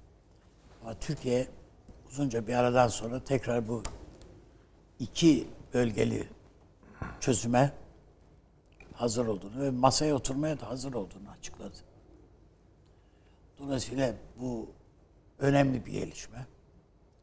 Bu Maraş'la ilgili olarak e, Sayın Cumhurbaşkanımızın e, Güney Kıbrıs'a dönük yaptığı çağrı orada işte Maraş'ta gayrimenkulü olanlara ilişkin filan yaptığı çağrı. Ve açtığı kapı diyelim ona. Yani evli gayrimenkulünüze gelip bakabilirsiniz filan gibi. Bunların hepsinin Güney'le olan ilişkide orada yönetime baskı oluşturacağını düşünüyorum açıkçası. Olur olmaz onu bilmem ama bir şekilde Malca'nın yongası yani oradakilerde yani benim orada otel vardı. Ne acaba Erdoğan bunu geri verecek, verir mi filan hevesinin içerisinde de olabilirler. Ama öbür taraftan daha en az onun kadar önemli. Türkiye bir doğalgaz boru hattı. Kıbrıs'a evet su götürdük filan ama daha elektrik enerjisi götürüyoruz. Ama doğalgaz boru hattı Kıbrıs'a uzatmanın e, ışığını yaktı. Eğer bu gerçekleşirse bu İsrail doğalgazının Türkiye, Kıbrıs ve Türkiye üzerinden batıya aktarılmasının da bir yolunu açar, kapısını açar. Ee, daha önce Sayın Cumhurbaşkanımız efendim Kuzey Kıbrıs Türk Cumhuriyeti demeyelim, Kıbrıs Türk Cumhuriyeti diyelim dediydi. Yani şu aşamada şey değil o. Ee, Yani bu bugünün gündemi değil ama e, muhtemelen bu birilerin kafalarına çakıldı. Yani böyle bir şey gelişmede olacak diye. Ee, bakıldığında ben e, bu şeyin seyahatin Kıbrıs'ta olumlu bir takım etkiler meydana getirdiğini düşünüyorum. Ee, orada durumdan rahatsız genç özellikle kuşaklara acaba mı yeni bir ümit bir şey kapısı açılır mı ee, şeyini doğurduğunu düşünüyorum. Ee, ve ümit verdiğini düşünüyorum birçok bakımdan. Ee, bu Türkiye'deki veya bazı işte reform diye sayıldığımız e, şeylerden dolayı yani e, bu, bu- onun bir uzantısı, bir devamı Kıbrıs'a dönük olarak. Devamı olduğunu düşünüyorum. Ben Çin'in falan orada bir üs falan alacağına ihtimal vermem açıkçası. Yani Amerika'dan izin isterler. Eğer Biden izin verirse gider Çin. Yani Çin bu kadar tabi mi? Evet bu kadar tabi yani bana göre. Onlar da bütün ümitlerini Biden'a bağlamış vaziyetteler. Ee, o gelecek, ticaret serbest ticaret anlaşması yenilenecek, şunu olacak, bu olacak falan filan. Biden'ı öfkelendirecek hiçbir şey yapmazlar yani diye düşünüyorum. Konuşmasında hocam dedi ki yani biz kendimiz gibi ülkelere bir bakmalıyız dedi. Acaba kimler kim var diye. Önce sadece Rusya'yı saydıydı hocam. Ama sonra konuşmasının ilerleyen kısımlarında buna İngiltere'yi de ekledi hocam. Evet. Doğru. Ona belki Mısır'ı da eklemek lazım. Bu Biden oraya hayır ha bakmıyor yani. Veya en azından onun takımı bakmıyor. E keza Suudi Arabistan yani var ya bunların hepsi yok. Bunlar katil ülk adamlar dedi. Yani daha ne diyecek? Keza işte Körfez ülkeleri. Yani bunlarla az önce yani program başlangıcında dedim ya yani bunlarla bizim yıldızımız barışmıyor. Bir, bir şeylerimiz var. Ters giden konuşmalar karşılıklı oldu. Adamları Filistin konusunda adeta dipçik soruyla gelip getirip buraya imza attırdık filan. O İslam İşbirliği Teşkilatı'nın bildirisine. Yani utanma belası geldiler imza attılar filan. Ama sonuçta bunların hepsi işte İsrail'le filan aralarını düzelterek acaba aya, paçayı kurtarabilir miyizin derdinde olan ülkeler yani şu anda. Ama buna rağmen paçayı kurtaramayacaklar. Yani bu işin doğru analizini Arap dünyasında yapan öyle zannediyorum ki Katar. Yani başkası var mı bilmiyorum. Mısır'da da mutlaka bunu bu manada aydınlar var yani. Ee, tepkilerini basından filan takip ediyoruz. Ha, çok güçlü mü? Belki değil. Ama e, bu Sisi de pabucun pahalı olduğunu gördü. Evet. Öyle o kadar kolay işler değil bunlar. Ee, biz öyle zannediyorum ki işte bu Amerika'nın e, kaptanlığı kaybettiği bir sürece göre kendimizi hazırlamalıyız. Adam kaptanlık bandını kaybettince tabii öfkeden ne yapacağını bilemez hale gelebilir. Yani sağa sola tekme atar. E, sinir sancılar, sarsın şeyleri yaşar. Buna buhranları yaşayabilir. Yani terk edilen e, aşık havasında filan. E, Türkiye'den bunun acısını çıkarmak isteyebilir. Şunu yapar, bunu yapar. Ama ne yaptırımlar, işte bu silah yaptırımları, işte F F-400'leri aldık, koyduk. Yani Türkiye o kadar ki Milli Savunma Bakanımız S- S-400'ler konusunda görüşebiliriz dedi değil mi? Yani Evet. bunu- Yani teknik anlamda adamları bunların hiçbirisi kesmez. Evet. Bravo. Yani, yani bu bunu söylenmiş olmanız Amerika'yı tatmin etmez. Deseniz ki biz gömdük onu, iade ettik, iptal ettik. Hayır yok. Senin aklın zaten orada diyecek adam. Yani ben sana seni tabi ülke olarak görmek istiyorum. Bundan sonra da eğer Türkiye Amerika ile ilişkilerini, Avrupa ile ilişkilerini iyileştirmek gibi bir hedef peşinde koşarsa bu tabi ülke statüsünü içine sindirmiş demektir. Bu böyle ancak olabilir. Başka türlü olamaz. Keşke bu yani bunu bunu kabul, kabullenebilirsiniz. Olur ha çok büyük ödülü olur. Hani olur diyelim. Hani varsayalım ki hayır Amerika'dan yana artık ödül de yok. Yani adam havuç da vermiyor artık. Çünkü elinde verecek havuç yok Amerikan. Ya Patriot diyorsunuz, hedefine varmayan bir füze. Yani sen koruma sistemi diyorsun ama korumuyor yani sistem esasında. Ee, bakıldığı vakit onun ötesinde de e, böyle gelip burada işte Ortodoks, Ortodoks kilisesinde gösteri yapmak falan gibi bu yani bu Po- Pompeo'nun yaptığı soytarlık yani başka bir şey değil ki bu. Ortodoks kilisesine gidip "Ya bizim partnerimiz bu filan diye böyle. Bu, bu soytarlık başka bir şey değil.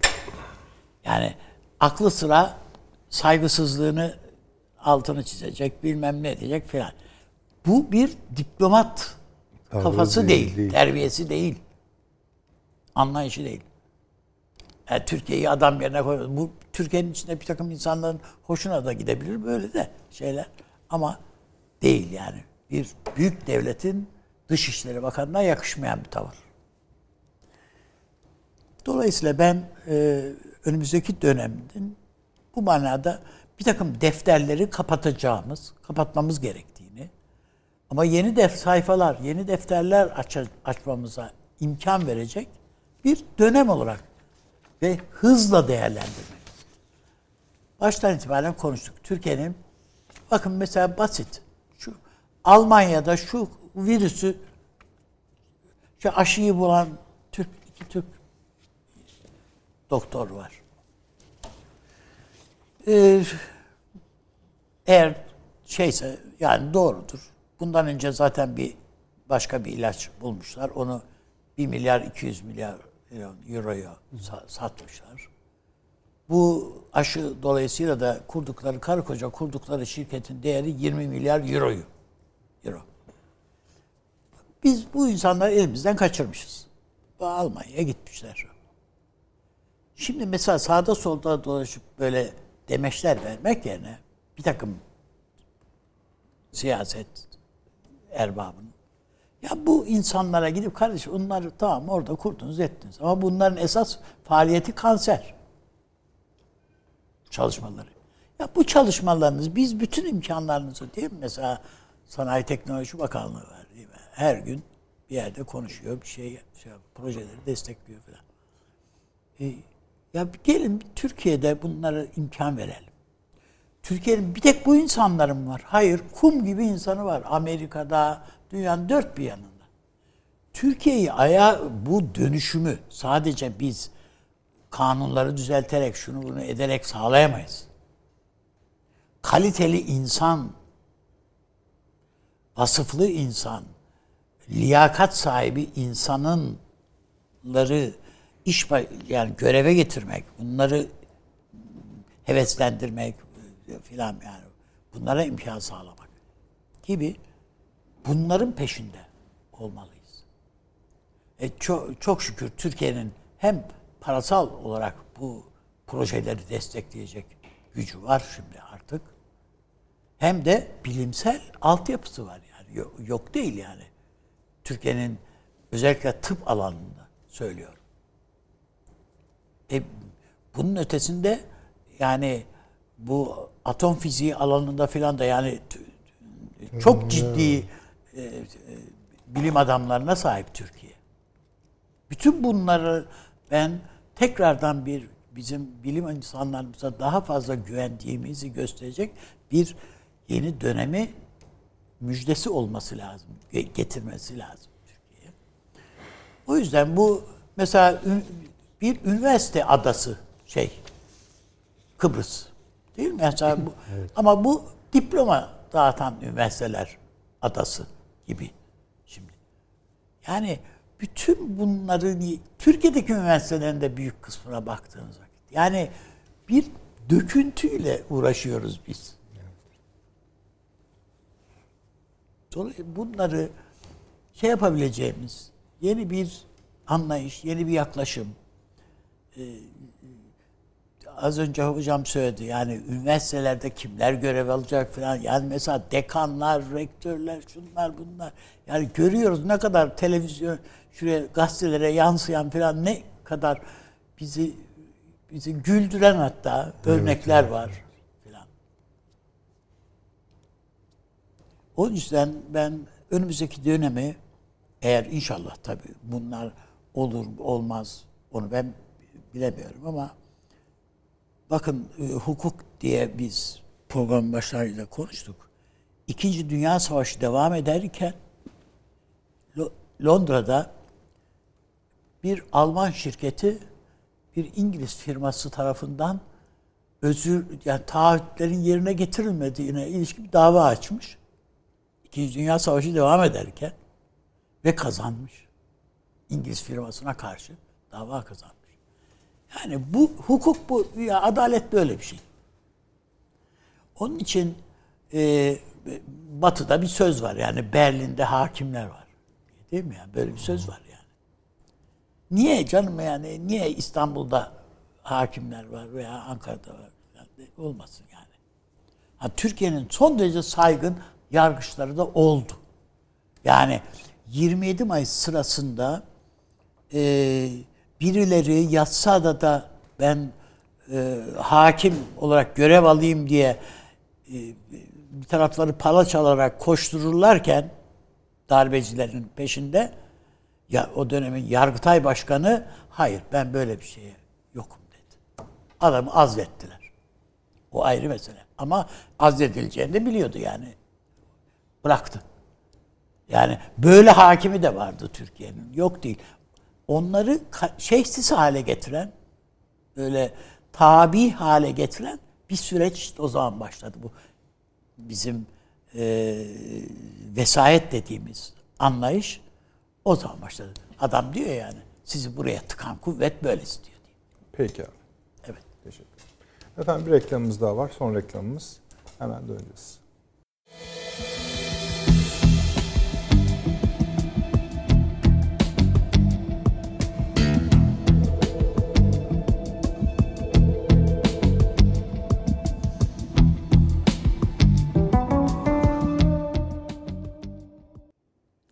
Efendim biraz önce Azerbaycan asker gönderilmesi için Cumhurbaşkanlığı tezkeresi Türkiye Büyük Millet Meclisi'nin genel kurulunda bütün partilerin daha doğrusu AK Parti, CHP, MHP ve İyi Parti'nin oylarıyla kabul edildi. Biz de bu vesileyle son turumuzu ona ayıralım. Nedir son durum? Ee, Paşam. Son durum e, bugün özellikle e, Aliyev'in e, hem Cebrail hem Fuzuli, Fuzuli kentlerine yaptığı ziyaret büyük bir coşkuyla karşılandı. E, Ve yaklaşık e, 28 yıl sonra bu bölgeye yapılan ilk ziyaret. Burada e, tabii şu anda her şey yolunda gidiyor bir görünse de Kelbecer'i terk eden Ermenilerin diğer bölgelerde de öyle. E, gerek kendilerine ait evleri e, bunu yapabilirler. Yani bununla ilgili söylenecek bir şey yok ama kamu binalarının et- e, yakarak e, ayrılmaları Ermenilerin geleneksel olarak e, Anadolu'da da yaptıkları e, hususta aynıdır. E, her yere zarar ziyan vererek çekilme. Yani orada yaşayan, orada kalacak olan diğer Ermeniler e, aynı yönetimden istifade etmeyecekler mi? Edecekler elbette. Ama böyle bir anlayış var. E, çok büyük bir yenilgiyi e, karşılaştılar ve bunu asla hazmedemiyorlar.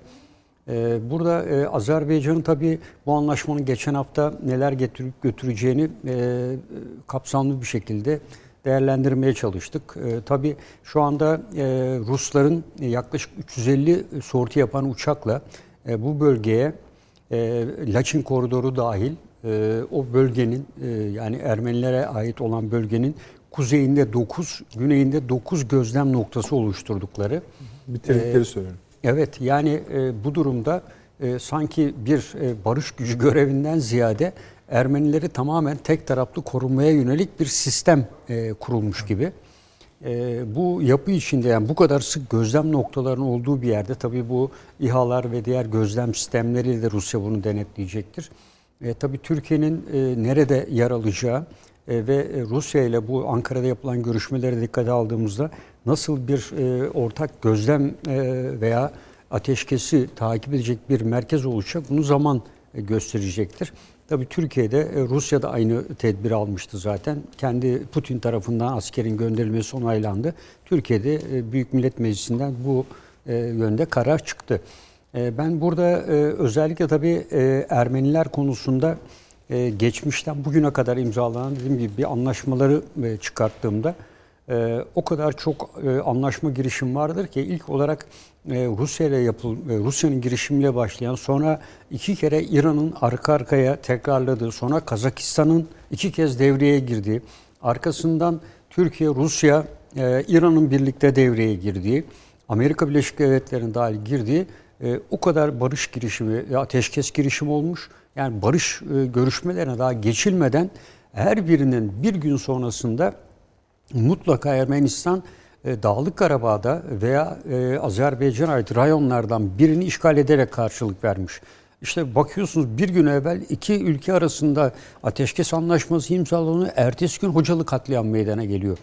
E, ateşkes anlaşması imzalanıyor. Ertesi gün bakıyorsunuz Fuzuli ve Cebrail işgal ediliyor. Yani e, bugüne kadar olan tarihi e, Ermenistan'ın bu tür bir ateşkes anlaşmasını e, asla e, kabulleneceği izlenimi vermiyor. E, ancak e, Rusya Ermenistan'ın ikinci kez burada hareketlenmesine engel olacağını ben düşünüyorum. Çünkü uzun süredir beklediği bir fırsatı yakaladı burada. Tam Dağlık Karabağ'ın, Güney Kafkasya'nın merkezine bir daha adeta çıkmayacak gibi. Her ne kadar 5 yılda bir olursa yerleşme fırsatını evet. korudu. Burada esasında bu devreye girerek Ermenistan ordusunun tamamen yok olmasını da engelledi. Ee, yoksa e, Azerbaycan e, kuvvetleri karşısında e, ki resmi rakam açıkladılar geçen gün 3500 Ermeni askerinin e, hayatını kaybettiği ifade edildi ki bence bu sayı çok çok daha fazla. Bu resmi statüde olanlardır. Onun dışında PKK terör örgütü, paralı askerler vesaireler bu rakama asla dahil değildir. Yani Bunları... kendileri de kendi askerlerinin rakamlarını saklamış. Tabii yani. tabii. Yani bu e, özellikle Amerika Birleşik Devletleri ve bölgedeki diğer e, güçler e, her iki taraftan da toplam 20 e, binin üzerinde can kaybının olduğunu ifade ediyor ki bunun neredeyse tamamına yakını Ermenilerden olduğu açık ve net. Burada tabii en önemli şey YPG ve PKK'nın yani PKK'nın artık burada 6-7'ye yakın kampı vardı Laçin bölgesinde. Buraları terk edilecek olmasıyla birlikte Türkiye'ye yönelik olan PKK tehdidinde ortadan kalkma demeyelim de bir azalma. Çünkü alıp bunu kendi Ermenistan topraklarına götürecektir. Kendi sınırlarına. Ama en azından e, yaklaşık 20-25 yıldır burada yerleşmiş olan ve buradan özellikle Ağrı Dağı'daki Çemçe grubu denilen e, bu yapıya sürekli destekleyen e, terör eylemlerinde bulunan grup e, büyük ölçüde hem çatışmalar sırasında hem de burada yapılacak anlaşmayla bu bölgenin dışına çıkarılmış olacaktır. E, tabii e, burada e, özellikle Rusya'nın e, bu konuda dediğim gibi Türkiye ile yapacağı işbirliği ve Azerbaycan'la tabii Türkiye'den ziyade Azerbaycan'a yönelik tutumu da son derece önemlidir. E, ben burada Putin'in e, Azerbaycan'a yönelik olarak da daha ılımlı bir politika izleyeceğini, hatta bir şekilde Ermenistan'la olan ki Ermenistan tam baskısı altında şu an tutuyor zaten. Tam anlamıyla bir bağımlılık oluşturdu orada. Ee, Azerbaycan'da da malum e, geçen hafta da söyledik oradaki eski üs bölgelerini ve tekrar bir üs oluşturmak için e, Azerbaycan'la e, ilişkilerini Türkiye ile de doğal olarak arttıracağını düşünüyorum. E, bu tabii üs e, Hazar Denizi'ne yakın bir bölgede e, olma ihtimali daha kuvvetli ihtimal dahilindedir. E, hatta e, Putin'in Ermenistan'la Azerbaycan'ın tam ortak sınırında Kafkaslardan gelen bir yol projesi de var. Yani bu yol projesi projelendirilmiş durumda. Bunun temel amacı da bugüne kadar hava yoluyla olan bu bölgeye birlik naklinin acil durumlarda karayoluyla da yapılmasına imkan sağlayacak. Yani e, hem buraya barış gücünü yerleştirerek hem Ermenistan'da mevcut hava ve kara üssü hem de bu yol vasıtasıyla Kuzey Kafkasya'daki güçlerini süratle bu bölgeye nakletme imkanı olması esasında ne Ermenistan ne Azerbaycan'a ne de Türkiye'ye karşıdır. Kesin olarak e, Amerika Birleşik Devletleri'nin e, tekrar burada özellikle Gürcistan benzeri bir e, hareketlenmede bulunarak Azerbaycan üzerinde NATO'ya entegre etme konusunun e, kesinlikle e, ortadan kaldırılmasına hizmet edecektir diye düşünüyorum. Peki çok teşekkür ediyorum hocam. Sayın hocam. Evet, estağfurullah. Şimdi bu e, galiba Ekim sonuydu değil mi savaşın başlaması? Hı. 20 30 işte 44 gün evet. şey düşün. Evet. Hemen hemen o. Yani o sıcak günlerde konuşurken bir ihtimalden ben bahsetmiş olduğumu hatırlıyorum. Yani gelişmeler nereye evrilebilir bilmiyorum ama e, ihtimaller arasında Rusya'nın Allah uzak etsin tabii öyle bir şey tekrar Ermenistan'a şey e, Azerbaycan'a müdahale ihtimali var dedim. Şimdi bu tabloya baktığım zaman bunun de facto gerçekleştiğini görüyoruz. Yani Karabağ bugün e, Ermenistan'da kalmadı. Orada Rusya'nın kontrolü var. Yani tabii işte üçte biri kadarını kurtardı Azerbaycan. Kendi topraklarını kurtardı. Bu çok önemli bir şey. Çok büyük bir başarı. Buna hiç itirazım yok ama Karabağ meselesi muamma ve muallakta kaldı. Öyle diyelim. Ama açık. Özellikle statüsü ne olacak hiç belli Tabii değil. tabii yani. hiç belli değil ama de facto olarak fiilen Rusya orada. Yani bir anlamda benim çok e, kötü bir şekilde e, zihnimde e, senaryolaştırdığım bir şey ince bir şekilde karşımıza çıktı. Yani Şu söylenemez. Mesela Sovyetler döneminde de Rusya döneminde de o bölgenin bir ismi var yani. Özel bölge. Bugün yani bir statüsü var. Ama Evet. şimdi bu statü yok. yok. Bu da Ama bir ilerlemedir. Esaslı statü var gene yani. Özel, o statüsü söylen yani öyle tarif ediliyor ya harita üzerinde paşa. ama şey yapıyor Rusya onu kabul söylüyor ediyor. ama, Özel olduğunu da yani Türkmenistan anlaşmasına şey e, neydi? E, 1828-29 Türkmençay, Türkmençay anlaşmasıyla Evet. e, İran'la yapılan bu anlaşma bunu 1829'da da 30'da da Edirne Anlaşması'yla da Osmanlı İmparatorluğu da kabul ediyor. Kabul ediyor. O tarihten bu yana kadar e, oranın özerk bir sistemi olduğunu Rusya deklare ediyor. Yani onda bir sorun yok. Özerk olabilir ama nereye bağlı? Nereye bağlı işte tabii yani o Yani e, özelliklerini özel- anladık e, da. Evet şu an orası bence de facto olarak Rusya'ya bağlı. Tabii. Tabii. Bunu görelim. Ee, yani ben doğrusu bir siyasal mühendislik olarak Rusya'nın bu meseleyi takip edişi, yönlendirişi ve yönetmesini e, valla Takdir ediyorsunuz. takdir neredeyse. ediyorum. Yani hatta Müthiş zamanlama yani. müthiş bir zamanlama, müthiş bir senaryo ve saat gibi işletti bunu. Büyük bir boşluk vardı orada. O boşluğu doldurdu. Ama Türkiye'de bunu bence çok iyi bir fırsat olarak gördü. Türkiye'de de bu anlamda çok başarılı bir siyaset var. Çünkü bundan daha elverişli bir zaman gelmeyebilirdi bir daha. Aynı şey Azerbaycan e, diplomasisi ve ordusunun başarısı bunlar. Yani öyle bir tablo çıktı ki ortaya nihai tahlilde evet Rusya kazandı ama Azerbaycan'da kazandı, Türkiye'de kazandı ve her şekilde Ermenistan Bu kaybetti. kadar çok kazanan varsa zaten kazanacaklar baştan planlanmış gibi geliyor. E öyle tabii Biraz. ki. Yani bu ama bunu bunu büyük ölçüde Rusya yönetti. Türkiye'de Rusya'nın onu nasıl yöneteceğini biliyordu. Tabii tecrübe yani var. Yani nereye En çok o, o konuda anlayış birliği olarak ifade kullanabildik. tabii Hani özel Tabii, anlaşma yok, diyemedik o- ama hani yani, yani biliyorlardı. Evet. yani mesela ateşkesin ne gün e, ilan edileceğini yani Rusya'nın kesin müdahalesi ve de bir çırpıda o metin çıktı yani ne kadar kolaymış meğer bu işler. E, bunu Türkiye'de biliyordu. Yani bunu Türkiye kadar ve ondan belki daha yakın olarak e, İlham Aliyev de biliyordu. Şuşa kırmızı çizgiydi yani. Evet, şu evet Şuşa düştüğü andan itibaren her an ateşkes olacaktı ve Rusya girecektir. Rusya girdi. Başlangıcı da bitişi de belliymiş gibi Tabii. duruyor. Şimdi bunun bence e, mukayesesini yapıp işte ya Türkler her şekilde gene kaybettiler. Veya işte Azerbaycan'ın ağzına bir parmak bal sürüldü ama işte Karabağ hala e, bu kötümser yorum yapıyorlar. Ben bu kötümser yoruma katılmıyorum. Çok iyimser yorumlar da var. Onlara da yani temkinli onlara da katılmıyorum. Ama orada bir şey çıktı. Çok önemli bir şey. Türkiye ve Rusya birbirlerini tartarak da olsa bir siyaset geliştiriyorlar, bir işbirliği geliştiriyorlar.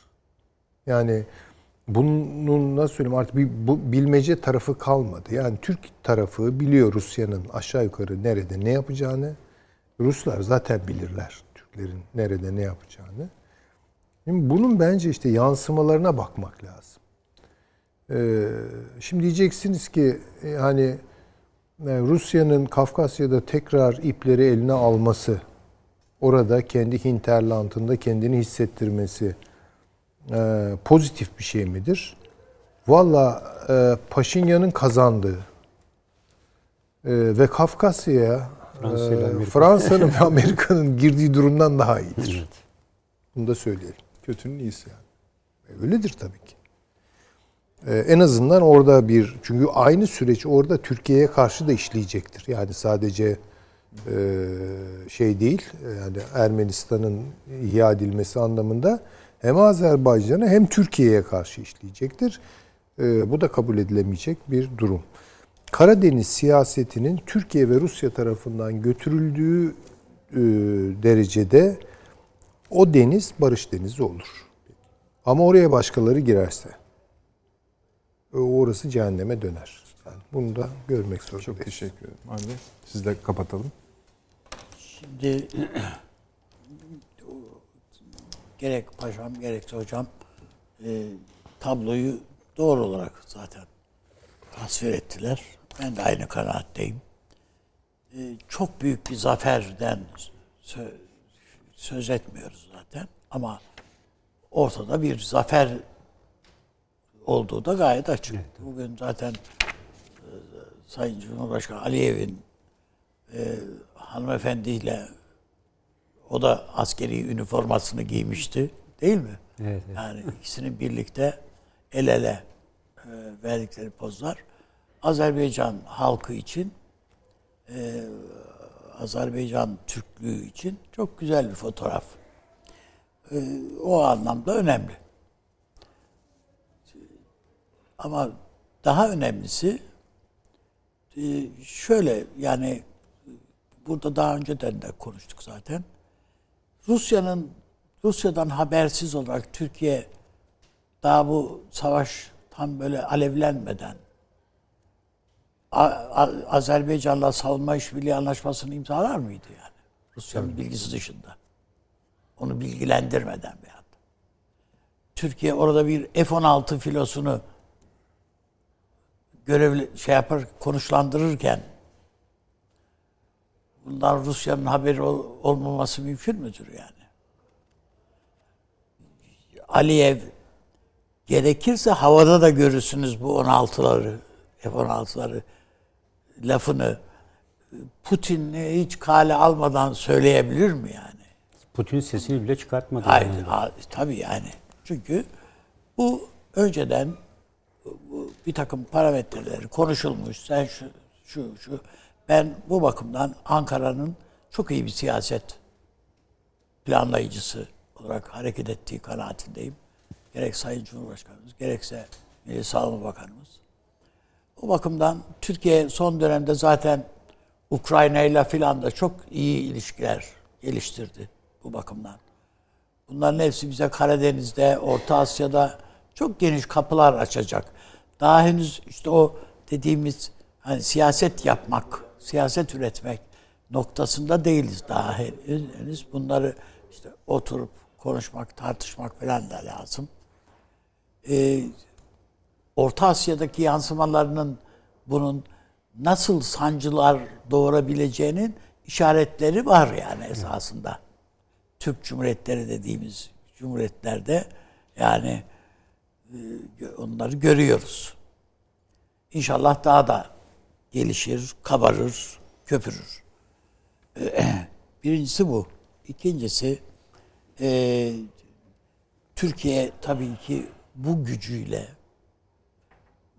işte bu tehlike oldu Türkiye diyor işte adam yani. Yani bu kadar basit yani. Bu Amerika'nın tahmin edebileceği bir ülke şeyleri değil. Az önce işte bu İngiltere, Mısır filan diye saydım. Belki buna Avrupa'da İtalya'yı da katmak lazım. Minsk'te şimdi mesela önemli bir şeydir. Portekiz. Yani Türkiye bu bunlarla şu daha farklı oynayabilir yani Ee, o açıdan bakıldığında. Keza bu Rusya'da ile ben Türkiye'nin e, birçok bakımdan daha yakın ilişkiler içerisinde olacağı bir döneme giriyoruz diye düşünüyorum. Bu sadece Biden'la falan alakalı değil. Yani bütün bölgedeki, bu coğrafyadaki bütün gelişmeler bu ülkeleri, iki ülkeyi birbirine yaklaştırıyor. Hoşa gitsin gitmesin birilerinin veya içine sinsin sinmesin. Rusya'da da bunun içine sinmeyen siyasetçiler var yani mutlaka. Efendim. E, bu kadar as- asırdır savaşmışız yani. filan. Ee, o, o bakımdan Peki abi. ben e, iyi bir noktaya doğru eğer akıllı davranırsa bu ülkelerin siyasetçileri yürüyebileceğimiz kanaatteyim. Teşekkür ederim. Ee, tüm konuklarıma teşekkür ediyorum. Evet. Sağ olun. En çok size teşekkür ediyoruz efendim. Ee, her zaman söyleyeyim. 2'de 02'de tekrarımız var. Yarın da arzu ederseniz YouTube'dan takip edebilirsiniz efendim. İyi geceler.